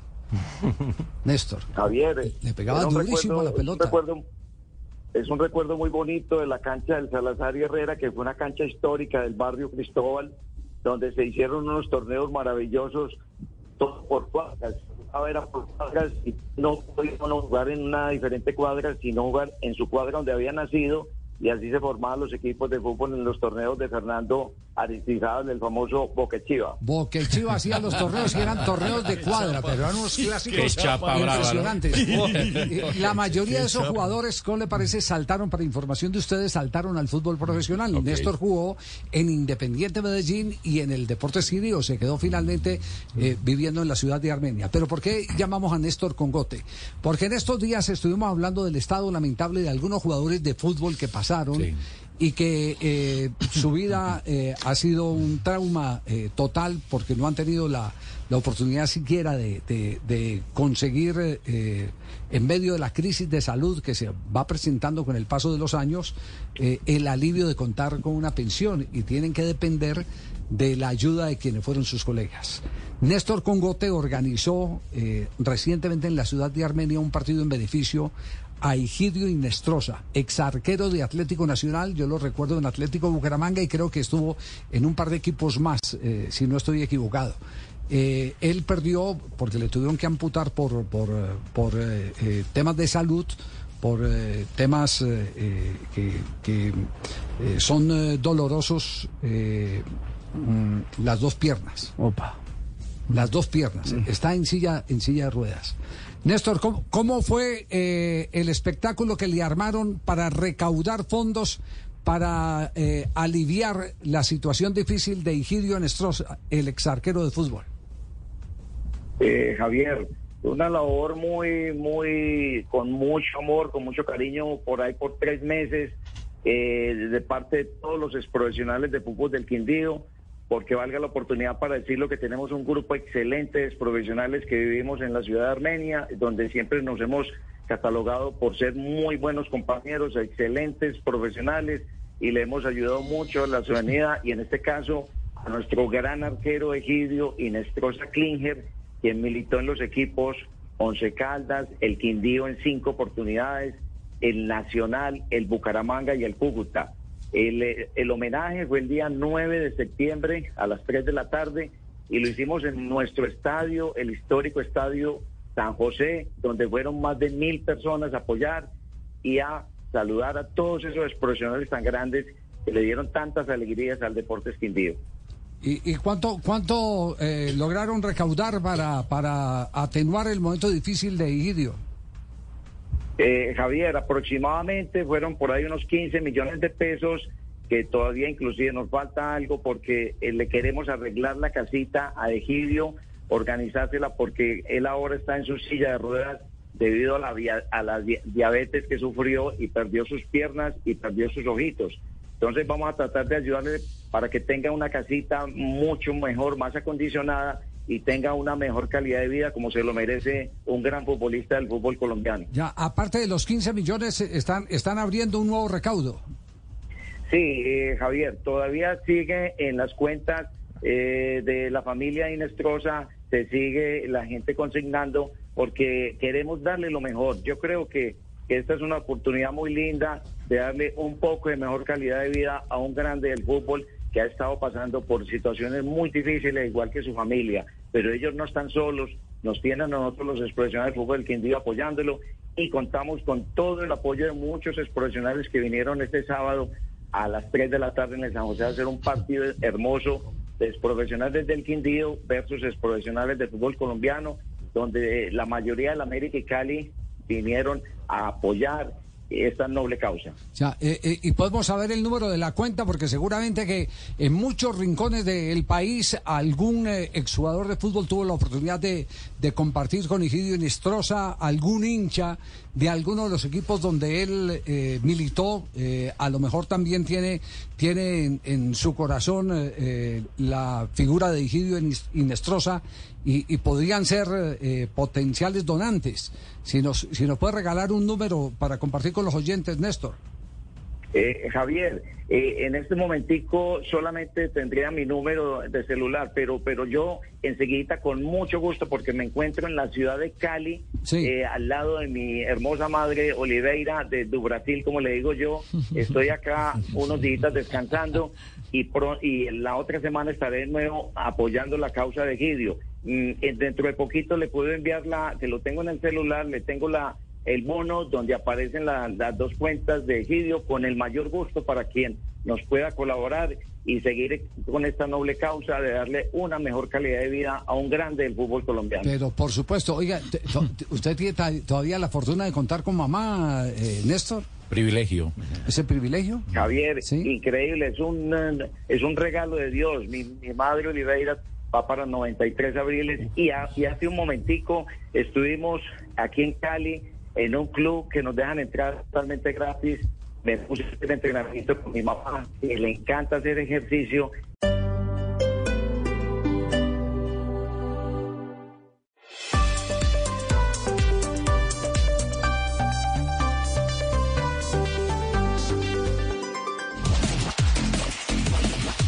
3 de la tarde, 8 minutos. ¡Hay Champions! Haaland, atención, se viene Haaland, dejó para Julián Álvarez que llega.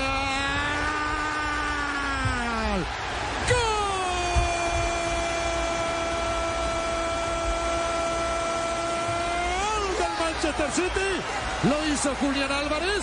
Minuto y medio de comenzado el segundo tiempo.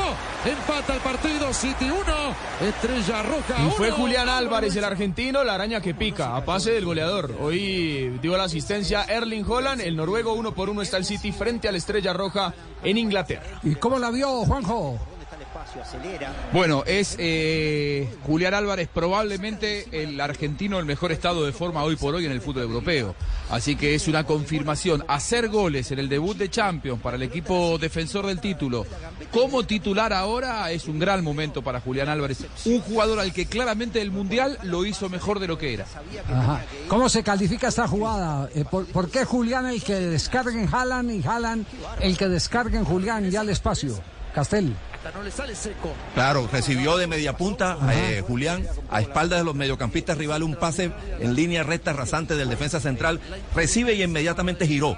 De ahí le da el pase rasante también al borde del área a Haaland y no se queda quieto, Javier. No Sí. se queda mirando, no. No, pero en su época, ¿cómo se decía? Se- eh, pared larga, trenza, bordadora, ¿qué? qué? A ver, ¿cómo? cómo? No, es- no, no, este, este es eh, toco y sigo de Julián, pasaje por detrás. Señoras eh, y después definición, y gambeta y definición. Gambeta y corto. y y atención que y hay sigo, pena y máxima en este momento qui ne rentre para el pas sa balle de París. réparation tant qu'il n'y a pas eu la course d'élan et surtout la frappe dans le ballon de la part de Kylian Mbappé face à Kobel. Euh, Kobel sur sa ligne qui ne bouge pas, qui est statique. Mbappé qui frappe Et le but Même si Kobel était parti du bien côté, il fallait la frappe, il fallait la puissance, il fallait la croisée. Ça fait 1-0 pour le Paris Saint-Germain. Et là, celui-là... De penal, Mbappé marca el 1 por 0 para el PSG frente a Borussia Dortmund en el Parque de los Príncipes. Mbappé suma 8 goles esta temporada en 6 partidos. Sí, nos vamos con los resultados. Actualizamos resultados de la Champions a esta hora. Tarde linda, tarde de Champions. Inició muy temprano, a las 11 y 45, Milan enfrentó a Newcastle, 0 por 0 quedó ese partido. Y de igual manera, Young Boys enfrentó al Leipzig de Alemania, cayó 1 por 3 en condición de local. A esta hora, Feyenoord le gana 1 por 0 al Celtic, Atlético de Madrid 1 por 0 a la Lazio de Italia, PSG 1, Dortmund 0, Manchester City Estrella Roja 1 por 1, Barcelona vence 3 por 0 a Royal de Bélgica y Shakhtar pierde frente al Porto 3 a 1. Tarde de Champions. Gol,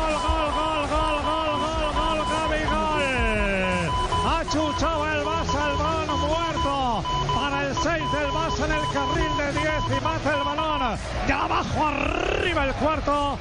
Marca Gaby, marca el Barça, minuto. Ya son cuatro para el Barça. En el Camp Nou, Gaby anota al minuto 54. Lo habían hecho Joao Félix, Lewandowski y un autogol de un jugador del Royal de Bélgica. Minuto 54. Le acaban de invalidar tanto al Manchester eh, eh, que ahora tiene el fogón encendido. El agua goleador está que hierve.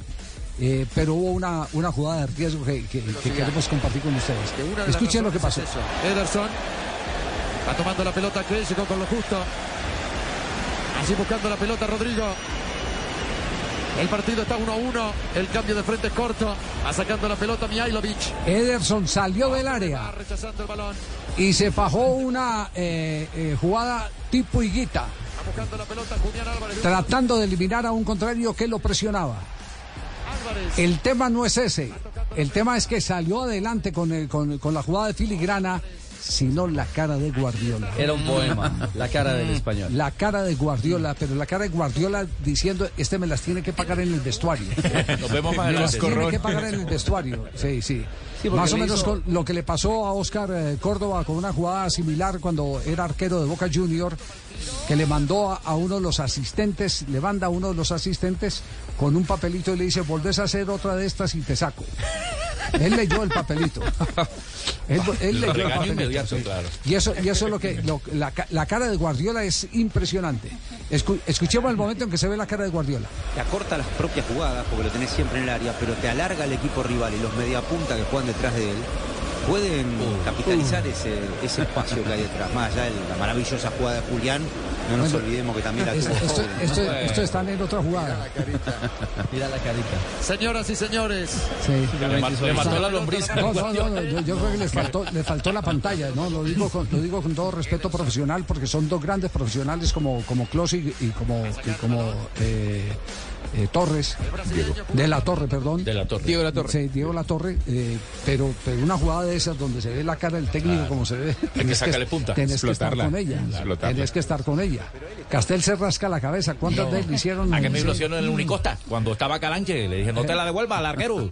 Y me la devolvió y me mató la lombriz de 10 años más. Sí, claro, claro. De corbatín. Sí, sí, pero ese, ese, ese, Sí, sí, sí. ese, pa- pa- ese es un electrocardiograma para cualquier director técnico, sobre todo cuando el partido está apretado. Imagínate un partido- Pecoso Castro como diría. No, Reacción. Pecoso Castro. Edson que empezó como, como volante 10, Javi, en el fútbol de Brasil.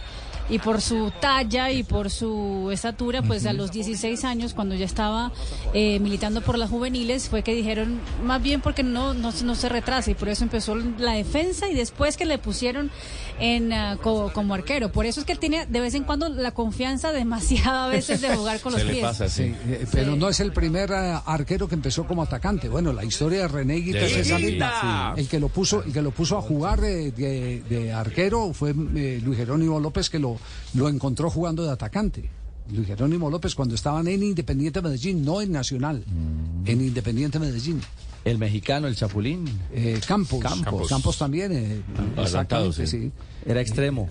Eh, y, y alternó como extremo, pero esa, esa, es, ese, ese tipo de, de, de funciones múltiples se daban mucho en la época del dorado del fútbol colombiano. Uno, uno lee todos esos eh, documentos de esos partidos históricos y como no había sustituciones, usted tenía que tener un jugador de campo que también fuera arquero. Ohio, ready for some quick mental health facts? Let's go. Nearly 2 million Ohioans live with a mental health condition. In the U.S., more than 50% of people will be diagnosed with a mental illness in their lifetime. Depression is a leading cause of disability worldwide. So, why are some of us still stigmatizing people living with a mental health condition when we know all of this? Let's listen to the facts and beat the stigma. Ohio, challenge what you know about mental health at beatthestigma.org. Es decir, que te jugara, te jugara de defensor, te jugara de volante. Polifuncional, claro. Eran los 11 y si se lesionaba alguno, chao, hasta luego. Y si te expulsaban uno, quedabas con 10. No había sustituciones en, en esa época, en los años eh, 40, en los años 50. Entonces se especializaban y era y aprendían eh, siendo jugador La de función campo, mía más una adicional. más, más la adicional que podría Claro. ser eh, eh, la, de- la de portero.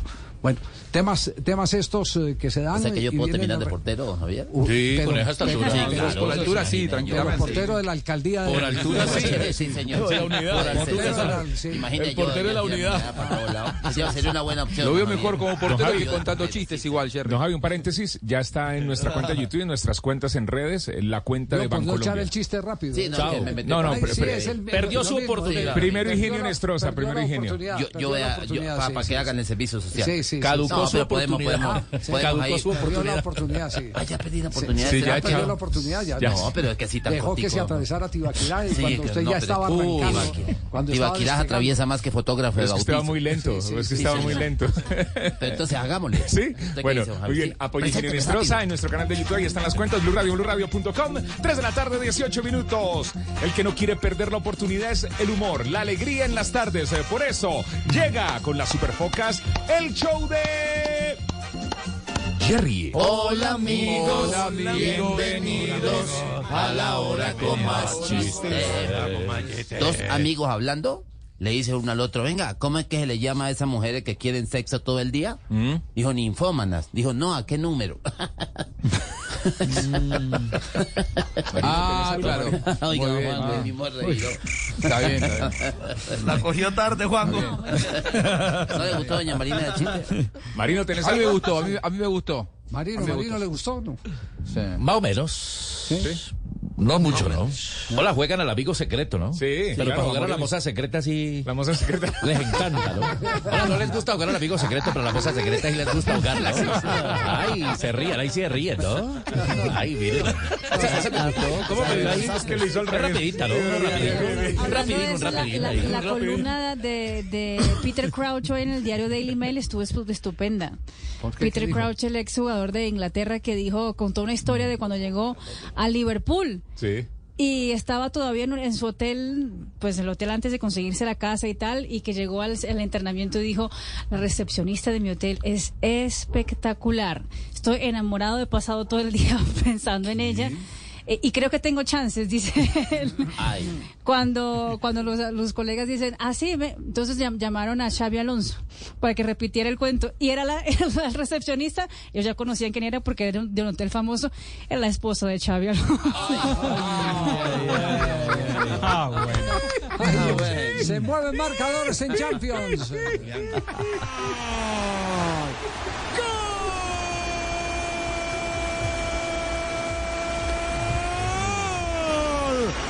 Manchester City. Lo hizo Julián Álvarez, señoras y señores. Le erró tremendamente la pelota.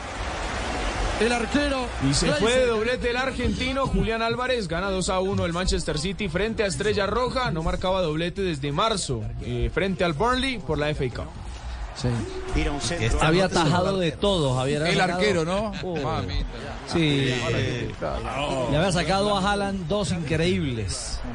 Tanto que no sé si no es en contra. ¿eh? No, no, no. Esta manía de sacarla ya había mostrado en el primer tiempo en jugadas algo sencilla. Está para agarrarla ahí. ¿Por qué le saca el puño?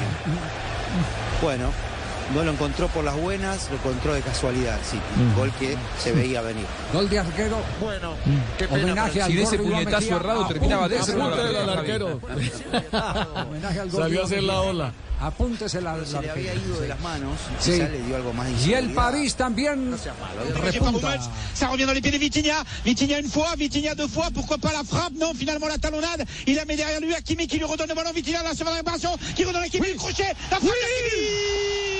Et le but Extérieur du Fue Hakimi el marroquí, Il est gran signé. jugada individual, aplicó la ley del ex, gana al Paris Saint-Germain Ah, 2 qu'est-ce a que 0 c'est bien frente a construit. Borussia C'est Dortmund. vrai que tout s'est joué dans les 5 derniers mètres de Dortmund et ce jeu a une touche de balle et ce ballon qui revient sur Hakimi qui a juste à finir de l'extérieur de l'extérieur du pied et à tromper le gardien du Borussia et le geste d'Ashraf Hakimi, la prière, les deux mains serrées, levées vers le ciel forcément, ¿Qué un petit geste en son pays. Le recuerden que él está eh, eh, involucrado en, en una eh, denuncia por acoso sexual.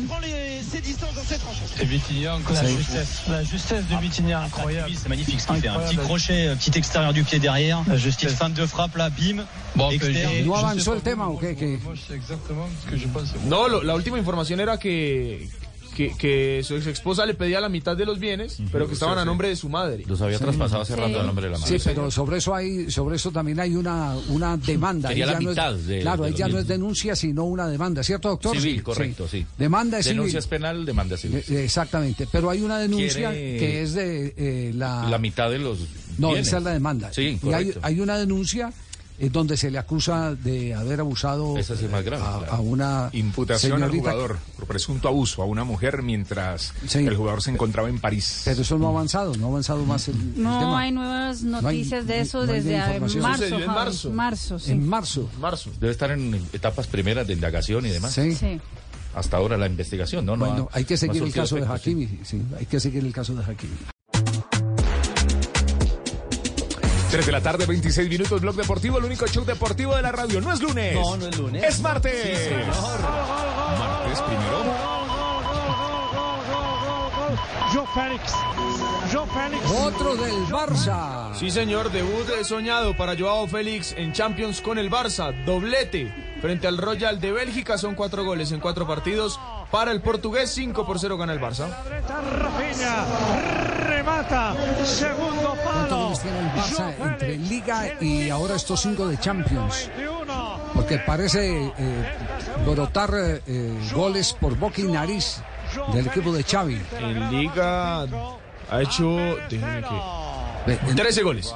13 goles. 13 goles ¿En cuántos más. partidos de Liga? ¿En cuántos partidos de Liga? 5 partidos. Cinco partidos, No, no 13 igualan, goles. no, no. Sí. Casi 3 por eh, 2,5 diría por, por partido, mucho. Sí, sí, sí. De promedio. Un promedio alto. Muy bien, vamos con el martes, Martes. del técnico. Sí, señor, hoy es martes del técnico.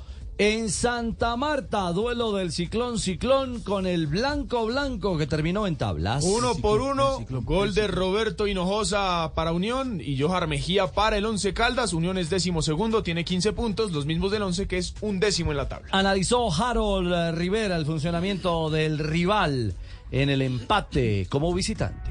Se notó un equipo, mm, no sé, tratando, intentando, nosotros intentando generar, y un Caldas que se replegaba, trataba de lanzar porque no, no, no creo una, no, no veo de pronto una situación clara de- del Caldas. Eh, pienso que jugaban largo, los cobros, las faltas, los tiros de esquina cuando tuvieron la posibilidad de llegar, y los saques de banda, que era, digamos, como el, juego que ellos intentaron hacer. Nosotros, vuelvo repito, tratando de intentar, nos costó y bueno, con- concretamos la, la anotación cuando entró eh, Joel, entró Ricardo, entró Toño, le dimos un poco como un aire un poco diferente, pero sin ser eh, del todo claro, ¿cierto? Eh, convertimos ese gol y bueno, desafortunadamente cometimos un error y nos empataron. Claro, lo cobró el 11, el del profe Peter, don Pedro Sarmiento, y el balance de lo que fue ese punto que vale oro para el equipo de Manizales. Es que es muy difícil uno calificar de regular. Obviamente no fue el mejor partido. Es que es difícil. El rival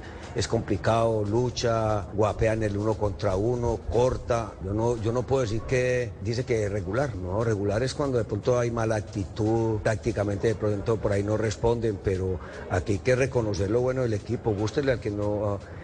seguramente no le va a gustar a todo el mundo, pero el equipo en el terreno de juego luchó, peleó, eh, guerrió, como se dice, no se entregó, buscó por todos los medios. Lo que pasa es que, repito, nosotros no jugamos contra un equipo que está liquidado, está peleando por sobrevivir. De manera que, pues es la opinión de cada cual, cada cual lo ve como considera. Nosotros vemos otras cosas importantes para, para rescatar en el grupo. Y para Joar, porque el, equipo, porque el equipo estuvo errático en las zonas de la cancha. Ahí está la reflexión del técnico Pedro Sarmiento. Y le repito las posiciones, Once Caldas un décimo, con Sí. 15 unidades, las mismas de Unión Magdalena están pegados, decimosegundo el ciclón. Le ha cogido la medida, le ha cogido la medida al ¿Quién? blanco blanco el profesor Peter. Sí, sí, ya, ya te- eh, ha logrado Aguantó que chaparrón y ya. ha logrado que los jugadores memoricen, memoricen eh, el La mecánica del juego, sí. Exactamente, sí. Nos vamos a la ciudad bonita, donde el Bucaramanga, bueno, hubo empatitis en Santa Marta y en Bucaramanga, 1-1 frente al Pereira. También a un gol, John Córdoba marcó para Bucaramanga y Carlos Ramírez de penal empató para el Pereira. Bueno, escuchemos a Alexis Márquez, hoy técnico del equipo Leopardo. Un señalamiento directo aparte de la hinchada. También mandarle un mensaje a la gente que se hace atrás del banco. Es que desde que arranca con el calentamiento hay unos hinchas en la parte de atrás que uno los nota que no sé, o sea, pareciera que no fueran hinchas del equipo, la verdad. Yo le pido a la gente que si quiere la institución, que se haga atrás. Y no para que pelee con el que está gritando, insultando, porque es que son los 90 minutos, medio se calman un poquito cuando uno se va ganando. Pero casi todo el partido yo escuchaba dos, tres personas atrás eh, incomodando y eso creo que es mala energía. Si yo me le pego a alguien en su trabajo en una oficina, eh, en cualquier lugar de, trabajo y, y yo estoy reprochándole las cosas que está haciendo, eso va a incomodar. Creo que esa mala energía que, que algunos tienen, pues se puede irradiar dentro de la cancha. No estoy diciendo y ni estoy sacando excusas ni estoy abriendo paraguas. Hay cosas que tenemos que corregir nosotros porque hay errores que nos cuesta, pero hay que arrancar por eso, porque siempre miramos que la culpa la tiene el directivo, que la culpa la tiene el jugador, que la culpa la tiene eh, el técnico, pero nunca nosotros como aficionados eh, miramos qué tanta culpa tenemos nosotros si estoy apoyando de buena manera o no. Estamos, bueno, en este momento estamos por ver a los ocho, pero necesitamos de la gente que nos apoye. Ahora tenemos el partido de jueves. Esperamos que de muy buena manera eh, la gente nos apoye los 90 minutos, porque es que así como Pereira nos sacó el empate a los, a los 90 minutos, nosotros podemos ganar un partido a los 90, como ya lo hemos hecho acá. Entonces, es la buena energía. Yo creo que por ahí arranca mucho para poder eh, revertir los resultados que a veces salen como difíciles de conseguir. Y lo cierto es que la otra cara la vio el Pereira, el profe Alejandro Restrepo, que consideró que pudieron llevarse o debieron llevarse más de Bucaramanga. Este equipo se ha acostumbrado a estar compitiendo por estar más arriba. Hoy era un día que, que, sabíamos nosotros que teníamos una gran oportunidad de ganando, estar un poco más cerca del grupo de los ocho. Creo que hicimos un partido valiente como para, como para ganarlo. Eh, creo que el equipo se esforzó muchísimo. Nos quedamos con esa sensación de que tuvimos nuestras chances, que tuvimos oportunidades muy claras de gol, eh, tres, cuatro muy claras que, que, pudieron terminar en algo más. Y, bueno, adentro obviamente dolidos por, por no haberlo ganado, por no estar más cerca de los ocho. Eh, que es lo que queremos todos y lo que quiere nuestra hinchada. Eh, pero esto es así, rápidamente tenemos otra gran oportunidad. El jueves jugamos en casa y esperamos hacer un gran juego para, para estar más cerca de ese objetivo que nos tragamos. El Bucaramanga es noveno, tiene 16 puntos, los mismos del octavo. Pereira es décimo sexto, tiene 12 unidades. Vamos en alza. Bueno, la realidad también para un Envigado que volvió a ganar. El conjunto naranja frenó a Jaguares de Córdoba. 18 fechas después ganó el equipo de Andrés eh, Orozco que eh, ganó 1 por 0, gol de Jayen Palacios. Bueno, a pesar del triunfo, el profe Orozco fue autocrítico de lo que pasó en la cancha. Martes del técnico. Hoy no jugamos bien. No jugamos bien, somos conscientes en momentos pasivos, en momentos un juego soso, en fin. Pero uno a veces tiene que, que ser más realista y pensar de que estos muchachos hicieron 60 minutos con 10 hombres contra 11 caldas y hoy jugaron muchos de los mismos. Entonces, por más que uno quiera, por más que el hincha se desespere, por más que, uno piense otra cosa, la realidad era esa, que no, que no había un descanso apropiado para, para este grupo de jugadores. Y cuando ya empiezas a sumar a jugadores que también vienen sin ritmo, pero que quieren y que queremos que sea ese revulsivo, pues ahí de pronto eh, te quedas con eso del partido de hoy. La valentía, el empuje, lo que tú decías, esa mochila pesa mucho. No solamente el, el, el, no ganar hace muchos partidos, sino el tema del descenso, el tema en que enfrentas a un rival directo, en fin. Y afortunadamente esos muchachos, como siempre digo, sacaron esto ¿Y a Jaguares qué le faltó? Bueno, el técnico Julio Álvarez lo plantea con claridad. Un excelente primer tiempo, con buena posición de juego, Queríamos seguir insistiendo que era la posesión y, y, salida rápida, salida rápida, buscar el tercer hombre con transiciones rápidas. Vimos que se podía, como lo dijiste, empezamos a subir el bloque, lo subimos para someter al rival a lo logramos, pero hay que concretar, hay que concretar. Nuevamente nos hacen gol de pelota quieta, que es donde estamos corrigiendo, y bueno, hay que seguir trabajando, que es lo más importante. Envigado es penúltimo, tiene ocho puntos, los mismos de Jaguares, que es el último en la tabla. Ahí está, fue duelo de coleros en la liga para cerrar este martes del técnico. Oye, antes de ir a, a, un bloque comercial, Ricardo, ¿usted tuvo algún feedback de lo que pasó en la reunión? Eh, la asamblea de Di Mayor, ¿no? Eh, eh, a ver, la sí. primera parte me contaron, hubo sí. posiciones encontradas. Ah, sí. Había división de opiniones. Sí. Sí, había quienes querían conciliar. Sí y otros, si me permite la expresión, andaban retrecheros. Sí, uno de los retrecheros es un equipo que usted hace la lista de los 36 equipos, yo creo que el 37. y se, y se, y se no, no va a mencionar nombres. Y se paró y dijo, paguemos esas multas. Oiga, no tiene, no tiene, y, y debe tres meses de sueldo ah, en el equipo. A los jugadores. Ah, sí, sí, paguemos esa multa y le debe tres meses de. Que pague primero el sueldo de los jugadores. Multa que en este momento, don Javi, sí. multa que en este momento con intereses ya está como en 15 mil millones de pesos. Mm. Se iría si no se sientan. Eh, eh, y, y, si no se sientan a dialogar. Por eso, o sea, cuando en este destaparon las, cuando destaparon las cifras. Sí, sí, ¿qué pasó? Cuando Fernando destapó las cifras. Hey. Eh, ya se fueron acomodando mejor en las sillas. Sí. Claro. Y dijeron, ah, caramba, no, aquí hay que dialogar. Sí. Por eso nombraron la comisión, bueno, como está establecido en el, en el eh, comunicado Sí, de la DIMAYOR. Pero me contaron hoy eh, temprano del ministerio, Mm. eh, la fuente que tenemos en el ministerio nos dice, nos dice, nosotros vamos a ser garantes de que quienes vengan en ambas comisiones no vengan a eh, pedir imposibles. Ni vamos a permitir que se dilate y se mame gallo, ni tampoco el que se pida eh, un eh, eh, lote en la luna. Sí, de acuerdo. Así, así, así clarito. me Que lo se dijo. aterricen las posturas. Que se aterricen las posturas. Es decir, que no, que no van a perder tiempo. De- de- los del ministerio me dicen no vamos a, no vamos a perder tiempo. Pero, pero eh, eh, este, este tema, este, este partido ya tiene que ir a, a terreno de juego. Sí, tiene que jugarse a y definirse puntos. A mesa de negociaciones. Mesa de negociaciones, mesa de negociaciones. No, le quería preguntar porque justamente me, me, me, me- me- me contaron del, de ese que de 36 equipos después hay el 37. No puede. Debe tres meses de sueldo. Y paguen las Sí, multas. dice, Amplio, ¿no? paguen, paguemos esas Tan multas, amplio, paguemos ¿no? las multas. Es decir, contando con la chequera de la de, eh, Di Mayor, que la hacen carnuda los equipos grandes, eh, que son los que generan los ingresos de televisión, del que se pega ese, ese señor. Claro, los que de mueven el el paguemos esa multa, que de que mueven pega el- el paguemos esa multa.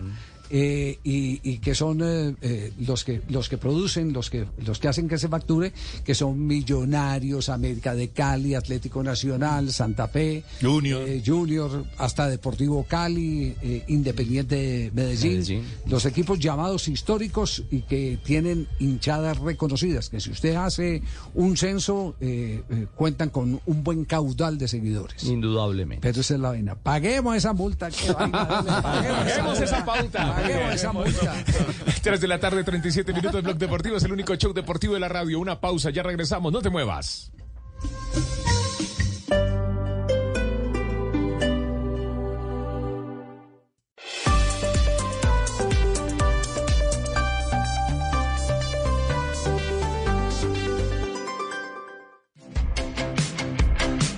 Tres de la tarde, 40 minutos. Blog Deportivo, el único show deportivo de la radio. Las frases. Momento para las frases. A esta hora, las frases que hacen noticia en Blog Deportivo. E iniciamos con lo que ha dicho Sergio Ramos, jugador del Sevilla. Tenía un poco de duda al principio, pero al final me puedo morir tranquilo porque vi el cariño de los hinchas. Es lo que uno necesita. Mañana, a propósito, el Sevilla juega ante el Lens por Champions. Habló Bernd Schuster, exfutbolista alemán. No veo el peligro de que todo esto se le suba a la cabeza a Bellingham. No solo tiene un entrenador experimentado, sino que tiene grandes compañeros que pueden darle una patada en el culo si es necesario. Raquel Gallote Grande, culo es castizo. Gracias. Y Carlos Sainz, el piloto de Ferrari, habló de su victoria en el Gran Premio de Singapur. Dijo, seguramente fue uno de los mejores días desde que estoy en la Fórmula 1. Obviamente cuando haces un fin de semana perfecto, la satisfacción es grande. Esta frase de Alexander Caferín, presidente de la UEFA. Las Mike. cifras son probablemente un poco más altas hoy en día, pero no veo que jóvenes estrellas como Haaland o Mbappé estén interesados en ir a Arabia Saudita. Mauricio Pochettino, director de técnico del Chelsea, dice el Real Madrid pagó millones por un jugador llamado Zinedine Zidane. La afición decía, ¿pero qué? ¿Qué hemos comprado? Empezó a brillar después de siete u ocho meses. Bueno, está pidiendo, eh, por favor, paciencia a los hinchas, sobre todo con el jugador Moisés Caicedo. Eduardo Camavinga, el jugador del Real Madrid, que hoy estuvo en conferencia de prensa previo a Champions League, dijo lo siguiente, yo soy un jugador de equipo y me debo al equipo a estar donde me necesiten. Poco a poco he ido adquiriendo experiencia y aunque no me gusta jugar en lateral izquierdo, a veces hay que hacerlo. Frase de Stefanos Tsitsipas, tenista griego, dice, si el criterio para el mejor de la historia es quien ha inspirado más al mundo, sin lugar a dudas es Roger Federer. Y Javier Guiller, el director de la Vuelta a España, dijo, Renko Ebenepoel está llamado a ser una leyenda del ciclismo. Y esto dijo Saúl Canelo Álvarez, el campeón mundial del peso supermediano, el mexicano, dijo lo siguiente sobre la pelea con el ruso Bivol hace un año. No debía haber peleado, debía haber atrasado esa pelea. Esa espina está ahí siempre. No la he sacado. Sigue ahí. Fernando Gago, técnico de Racing, si quiere ganarse un puesto tiene que estar en óptimas condiciones. Esto en relación a Emiliano, a Emiliano Vecchio, un volante de 34 años y quien la hinchada espera que sea la próxima gran figura en Racing. Buenas tardes. Profesor, ¿cómo está? Bien, gracias. Prendemos la marinómetra. Bien. ¿Y el marinómetro? Cada vez que una persona me dice que mi cara le resulta familiar, yo le contesto, hago porno.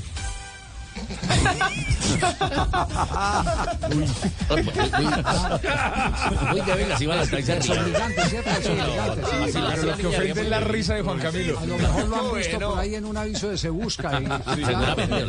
No la más malo que, tiene que ser en más malo que planchar y bañarse.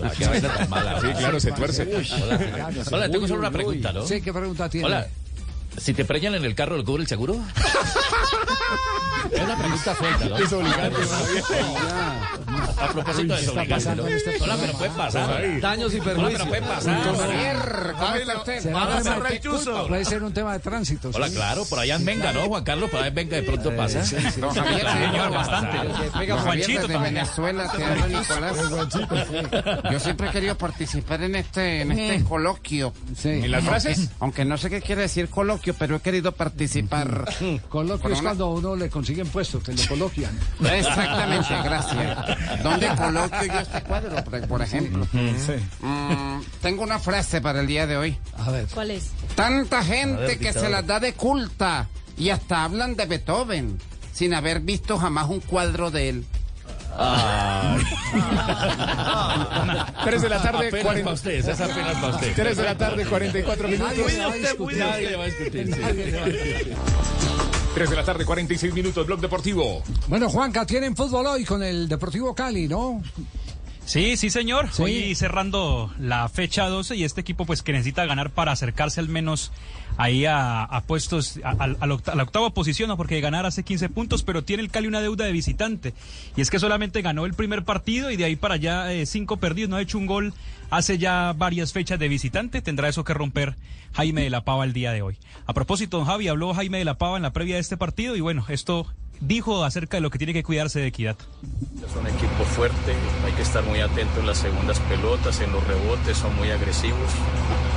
Por ahí le está costando el gol, pero tenemos que estar muy atentos a ese tipo de situaciones, a, a las acciones a balón parado, defensivas nuestras, donde tengamos la solidez necesaria para contrarrestar ese tipo de acciones que son fuertes y disputar el partido, no, nos deja, no dejarnos llevar a, a un juego de disputa donde nosotros tenemos que entrar a nuestro juego, donde si lo entendemos y lo aplicamos y lo llevamos a cabo seguramente podemos hacerle daño. Tenemos jugadores en la condición técnica individual y colectiva para ello. Otro de los que habló también es el arquero que hoy va a ser incluso titular, el Deportivo Cali. Cambió de la pava el arquero, ya no está Wallens, ahora está Alejandro Rodríguez, un arquero de 22 años que incluso hizo alguna pasantía por River Play eh, y se ganó la titular y bueno, hoy va a estar... Pero, pero ese es de la cantera del Deportivo Cali. De... Sí, es canterano, es, él nació en Panamá, pero Sí. es nacionalizado colombiano. Canterano del Deportivo Cali, hizo pasantía en River, regresó nuevamente y ahora lo está llevando No, ahí el Cali. no, le, pre- le pregunto por, por- porque si algo distinguió en la eh, década de los 90 al Deportivo Cali fue la gran cantidad de arqueros que le dio al fútbol colombiano. Oscar Córdoba, Farid Mondragón, Calero. Valencia, Calero. o, eh, Omar Rayo. Calero, Omar Rayo eh, también, eh, Omar también hace Rayo es- parte, sí. Omar Rayo, Jorge. Jorge, Jorge, Rayo, perdón, Jorge Omar Rayo. Rayo es el pintor. Sí, el, sí, el, señor. el, el, el de Es que es el- el- Tiene- Petro. Tiene, tiene un, eh, hay un Roldanillo, hay un museo. Claro, del maestro Omar Rayo. Le pasó lo del Los presidente. Rayo, claro, los Rayo. Le pasó lo del presidente. Cierto, los Rayo. No, y, y que, y que don Javi, hace rato en el Deportivo Cali no hay un arquero de la cantera que uno diga que es destacado. Sí. Rato, rato. Hermano de la gran cantante Yolanda. hombre. No, no, no, no. Yolanda Rayo. No, gran cantante. Ese es otro Rayo. referente de la música en sí. Colombia. Arquero, pintor y cantante. Continuemos con, continuemos con el perfil del partido de hoy para repasar eh, los números de la jornada, eh, cómo está la tabla de posiciones, eh, ya eh, cerrando este eh, ciclo de la fecha número 12. Sí, señor. Bueno, hablábamos que Alejandro Rodríguez habló en la previa de este partido y bueno, esto dijo de su debut y de lo que viene para el Deportivo Cali en esta fecha. Muy contento porque es un sueño que, tenía de niño, que, Dios siempre puso en mi corazón, entonces realmente muy feliz de, de haber alcanzado un logro y querer ir por más siempre. Hemos ve- venido preparando muy bien, el equipo anda con mucha confianza, el hecho de haber ganado y obte- obtenido tres puntos es algo muy importante para nosotros y estamos con la mentalidad de, de ganar, de seguir ganando, de, de seguir sumando pese a las adversidades de que vamos de, de visita, sabemos lo que tenemos y por lo que queremos luchar, para la hinchada y por nosotros. Este sería el 11 del Deportivo Cali para hoy con Rodríguez, Aldair Gutiérrez, Jaquín Díaz y Lazo, Kevin Salazar, Cabezas, Córdoba, Teo Vázquez y en punta el Chino Sandoval regresa Teo y regresa el Chino Sandoval para hoy. Muy bien, repasamos los eh, resultados de la jornada número 12 del fútbol colombiano y cómo está la tabla de posiciones, ya que viene el cierre con el partido entre el Deportivo Cali, Equidad Deportivo Cali, porque se juega en el estadio de techo. Jornada 12, Javier, que inició con la goleada 5 por 0 de América sobre Boyacá Chico. Alianza venció 1 por 0 a Santa Fe en el Campín. Junior y Nacional empataron a un gol. Lo mismo que Huila y Río Negro Águilas Doradas. Tolima venció 2 a 1 al Pasto. Envigado 1 por 0 a Jaguares. Unión Magdalena y Once Caldas empataron. Eh, Bucaramanga y Pereira también, eh, ambos partidos a un gol, al igual que Medellín y Millonarios. Anoche solo falta el partido entre La Equidad y Deportivo Cali. Ya, y la tabla de posiciones, ¿cómo se encuentra? Lidera Águilas Doradas con 23 puntos. Casilla 2, Tulio para América de Cali, 22 puntos. Atlético Nacional está en la 3, 21 puntos. Independiente Medellín, después del empate de anoche contra Millonarios, está en la casilla número 4 con 21 puntos. Independiente Santa Fe lo escolta, casilla 5, 19 puntos. Alianza Petrolera es sexto con 18 puntos. Junior de Barranquilla está metido en los 8, en la casilla número 7 con 17 puntos. El 8 es Atlético Huila. Atlético Huila con 16 puntos. Atlético Bucaramanga, casilla 9 con 16 puntos. Millonarios casilla 10 con 16 puntos. 11 Caldas Richie está en la casilla 11 con 15 puntos. Unión Magdalena, casilla 12 con 15 puntos. Deportivo Pasto, casilla 13 con 14 puntos. Deportes Tolima en la 14 con 13 puntos. Deportivo Cali está en la casilla 15 con 12 puntos. Deportivo Pereira es 16 con 12 puntos. Boyacá Chico es 17 con 11 puntos. La Equidad es 18 con 10 puntos. Envigado, que ganó, es de 19 con 8 puntos. Y Jaguares de Córdoba en el sótano de la tabla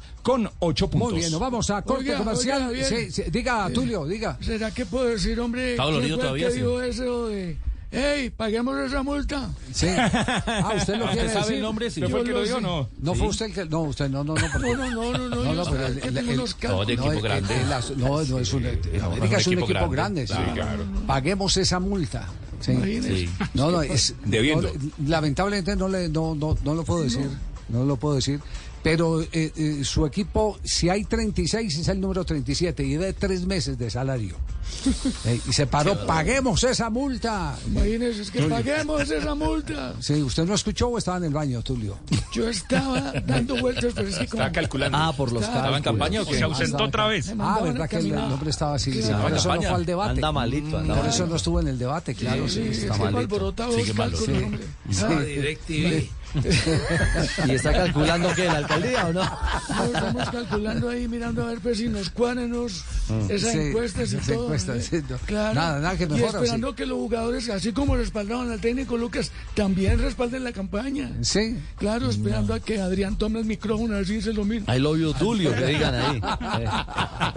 Sería buena idea que Adrián se convirtiera en en jefe de debate, ¿cierto? En Claro, jefe de debate. El vocero. El vocero. Claro, el vocero de los jugadores. Vamos, sí. Adrián. Muy bien, 3 de la tarde, 53 minutos. Blog Deportivo, el único show deportivo de la radio. Nos queda tiempo, una pausa, ya regresamos a Blog Deportivo.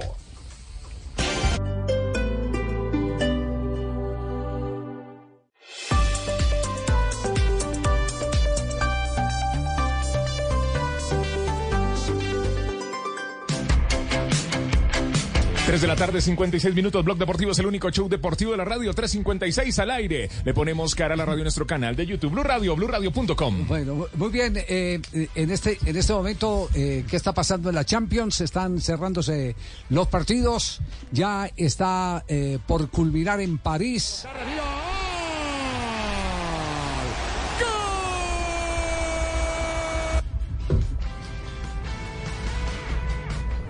Ese fue el tercero, Javier, del Manchester City. Partido ya finalizado. Fue Rodri, el héroe de la Champions anterior. 3 a 1. Finalizó el partido. Doblete de Julián Álvarez. Uno de Rodri marcó Bucari, que abrió la cuenta para el Estrella Roja de Belgrado en Manchester. Castel. Não, não, falo, não fala nada de equipa nacional. Estamos en Champions. eh, eh, Nacional no- Equipos grandes. sí, sí. Equipo. Amaral, estamos en Champions. Hoy es Europa. Es que está-. Ah, Europa, pero- pero- Europa. pero- A, a pero- no ser pero que alguno de los corresponsales de Medellín tenga, No, no, tenga no. información de, No, de Nacional. Pero es que está Ah, falando de América, está falando de Cali, está falando de, de otros equipos, de Águilas y, y Nacional. Vieron tabla de posiciones. Está bien. Sí. No gusta que técnico sonría. Cancha en perfectas condiciones. ¿Hay alguna información de Nacional para darle gusto a Amaral o no? Amaral, hable cuál es la información que tiene, hombre Amaral. No, usted, él está Ah, pidiéndose usted. Lo único que le voy a decir es que juega contra Santa Fe. Sí. No han dicho. Sí. Juega mañana. Reci- Recibió el alta médica Cristian Zapata. Cristian Zapata ya salió, recibió la alta médica exactamente. Entrenó y está a disposición del cuerpo técnico. No, y es que llamaba para aclarar a, a Pastel Nacional que- es que tercero y recibe a Santa Fe que es quinto. Cancha en perfectas condiciones. Mañana, 8 y 20 de la noche. No, no deja falar. Que- quiero aclarar cosas para, Sí. para el señor Pastel, ¿está Sí. bien? Sí. Eh, que uno de Castel, los Castel. primeros, primeros síntomas de la impotencia sexual es la abrazar, ¿está bien? ¿Es la qué? ¿La qué? ¿La qué? La sordera, sordera.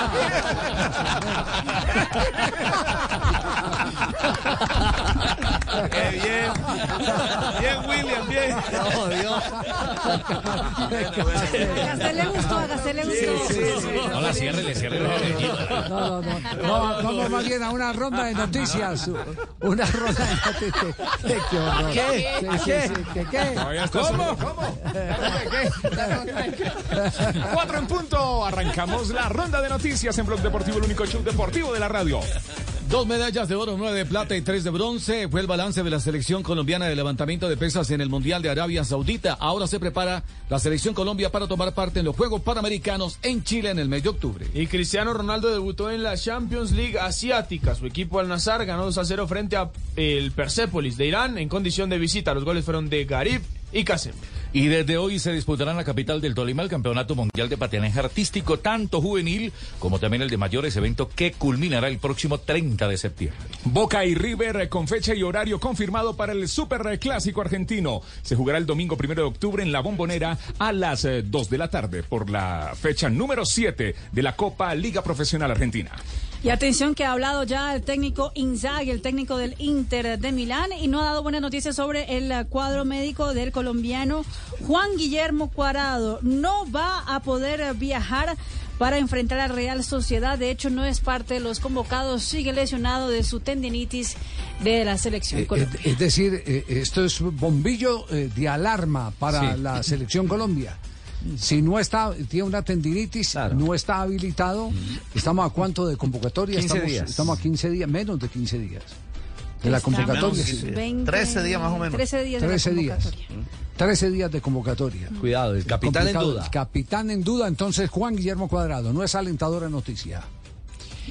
Y América de Cali, que a esta hora viaja para enfrentar su partido de mañana frente a Águilas, busca estadio para los compromisos que tiene por liga en octubre. Estos son ante Millonarios y ante Huila, porque el Pascual Guerrero va a estar eh, prestado para la Copa Libertadores Femenina. Armenia y Pereira de momento dieron la negativa. América busca entonces el estadio para ese juego.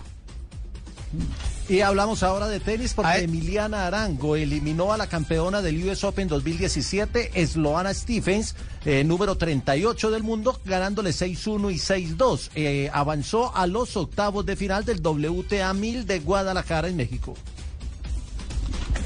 Sobre las seis y media de la tarde viajará el Junior hacia la ciudad de Bogotá y de ahí, como dice nuestro amigo Jaime Dinas, terrestremente hacia Tunja. para el partido terrestremente la ciudad de Tunca. Terrestre por tierra. para el partido de mañana ante Chico. Mire, para reemplazar a Enamorado y Cariaco los lesionados y al expulsado Estupiñán, el técnico Arturo Reyes ha utilizado a Inestrosa, Vladimir Hernández que regresa y Nilson Castrillón para que los reemplacen para el partido de mañana. Fabio, queda confirmado que Colombia, después del partido frente a Uruguay y antes de jugar ante Ecuador, hace escala en la ciudad de Medellín. Está confirmado. Para ir a una altura intermedia, aclimatarse un poco antes de viajar a Quito. Sí, la pregunta es si se va directamente a Medellín o consigue hospedaje en el, en el oriente antioqueño. Llano Grande. En Llano Nos Grande. dicen que es en Guarne donde, va a ser- donde se van a concentrar. Entonces- En Guarne. entonces- O sea, que no viene a los, está- no viene a los como- 1500, sino a los 2200 de Claro, altura sobre el nivel del 2200. mar. Llega a Río Negro y ahí se queda. Se queda arriba. Recordemos que Quito está a mayor altura que Bogotá, está a 2800 y, y piquito. Sí. No digamos de piquito porque mire que le costó el puesto a Rubiales. Ah, no, sí, sí. Bueno, y un poquitico más. Y un poquitico más. Y un poquitico más. Y ya no puedo decir piquito. Sí. Seguimos ronda. ¿Alguien para cerrar en la ronda? 2.850 metros, para ser Ese más es el- preciso. esa es la, la fracción. el- Sí, sí, ese es el piquito. Yo, yo tengo pues la ronda, sí, señor. Sí, sí. Sí, señor. Se ¿Qué ronda a cabo tiene? en Ciudad Bolívar la primer parada de Tejo. Sí. Se llama primer parada porque el patrocinador va a ser Viagra. No. Y formó Lucho para hablar deportivo. Sí, señor. No, qué horror. Plomazo, Rebuscado, plomazo. ¿cierto? Como que rebuscado, sí, muy rebuscado, muy rebuscado. sí. Tiene- termina, finaliza. Eh, Qué, qué panita. Lo mío sí no, lo Cuatro de la tarde, tres minutos. No, no me Está el profe Milton en este Sí, momento en línea. profe Milton, para aprender. Milton, A ver, profe. de una. Aquí estoy, señores. Profe Morales está levantando la mano. Perfecto, perfecto. Y seguimos con la eliminatoria. Mi Javi, muy buenas tardes, compañeros mesa de Buenas tardes. ¿Desde qué lugar está, profe Milton, repartiendo Estoy sabiduría? en un, un lugar hermosísimo, Javier, Sí. al sur del país, llamado Sibundoy, Sibundoy. ¿Qué en el Putumayo. En el Aquí Putumayo, cerca está ah. Colón, está San Francisco, está Santiago, cuatro municipios hermosísimos de nuestro país, Javier. Mira, qué maravilla. Ahí nació, ahí, ahí nació uno de los grandes psicólogos de la historia. Ay. Sigmund Freud. No. Claro. No. De allá es él. Recuerda el pueblo. Sibundoy. ¿Cómo? ¿No es Sigmund Freud? Ah, No, bueno, no, sí. perdón, con permiso. Profe, pregunta, seguimos con la eliminatoria. Sí, señor Javi. Sí. Bueno, Mora- Mo- Morales, fácil para ti. Dígala, profe. Antes, antes de Suiza, antes del Mundial de Suiza, se- era por invitación. 54. Pero después del Mundial de Suiza es por eliminatoria. ¿Cuántas eliminatorias van hasta ahora? 17. Casi, casi, pegó en el palo. 18. 18, señores, 18, 18. 18, 18, Bueno, no, esa- 18. ¿Quién esa más llama- levanta la mano? No, eso- Casi, por no un diga piquito. No diga piquito, no diga piquito que te, te quiera como rubiales. Javier, para todos, el que la conteste, en las eliminatorias de Conmebol, que van 18, ¿cuál ha sido la mayor goleada? La mayor goleada En eliminatoria. Oh, pucha. en eliminatoria, en La las mayor- 18 que van. La mayor goleada en eliminatoria. Pucha, eh, yo- Les ayudo. yo- En la- fue para el, para el Mundial de Argentina 78. ¿A Bolivia? Brasil. A Bolivia, sí. ¿No fue un 12-0? No. 16 algo, ¿no? Googleen, googleen, señores. Estamos en vivo. Sí, sí, sí. No, pero a fin, no goleada en gusta, aquí no dejan. en el Mundial del 78. El Mundial del 78. 8-0, profe. Sí, señor. El dedo más 8-0. rápido, la Brasil, cinco. Brasil a Bolivia. ¿Quién Sí. dijo 8-0? Juan Camilo Vargas. Listo, Camilo eliminado. Ahora, ¿dónde fue ese 8-0? ¿Quién me dice?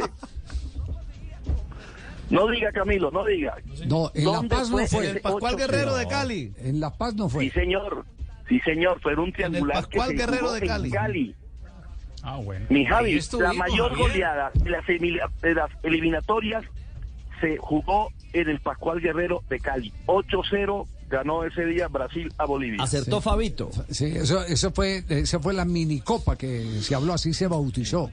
La minicopa. Claro. ¿Se Eh, acuerda, Mago? En Sí, esa sí. época, Eh. en esa época, Javier, Donales Gorayev le ofrecieron a Enrique Troncone. Y él dijo, no, con ese apellido me lo matan en Cali. Mao tenía canje con el Hotel La Luna en aquella época. Hotel La Sí, Luna, sí. can- claro. Estaba recién inaugurado en la Copa, en la minicopa. O sea, en la minicopa. Sí. Ah, Sí, Y con la zapatería aquella. con la zapatería. de No, todavía no había podido hacer el canje con el bochinche. Uy. Sí. Uy, el bochinche, esa chuleta Con la parece una chuleta. de No. Y. Mau, y esa so- pregúntele a Araujo sobre la, barri- la sobrebarriga del bochinche. La sobrebarriga, sí, sí, a ver. A ver si él se Hombre, acuerda. que hay de casos y de cosas, hombre, Javier. Javier, hombre. Sí, sí, Ahí me di cuenta que estuviste de cumpleaños estas semanas pasadas, ¿no? Sí, sí, Rafita, sí. Sí, yo también estuve 81, tengo ya, hombre. No, 81, Rafa. Hombre, Sí, sí, sí. y todavía vuela. Y todavía vuela. Hombre, un bonzazo. Sí, le tiene que dar la fórmula entonces. Hombre, sí, sí, sí. No, no, no, Sí, sí, sí. empecemos, Sí. empecemos por algo que me recomendó el Sí, doctor sí, Mao, sí. uña de gato. Uña de gato, sí, sí. Oh, Sí. Es de que con una usted no aplica aquel una- cuento al del, del que le encontraron la, el cierre abajo, ¿no? Que le dicen subas el cierre, que de pronto el pájaro le huele y no de para se va a volar.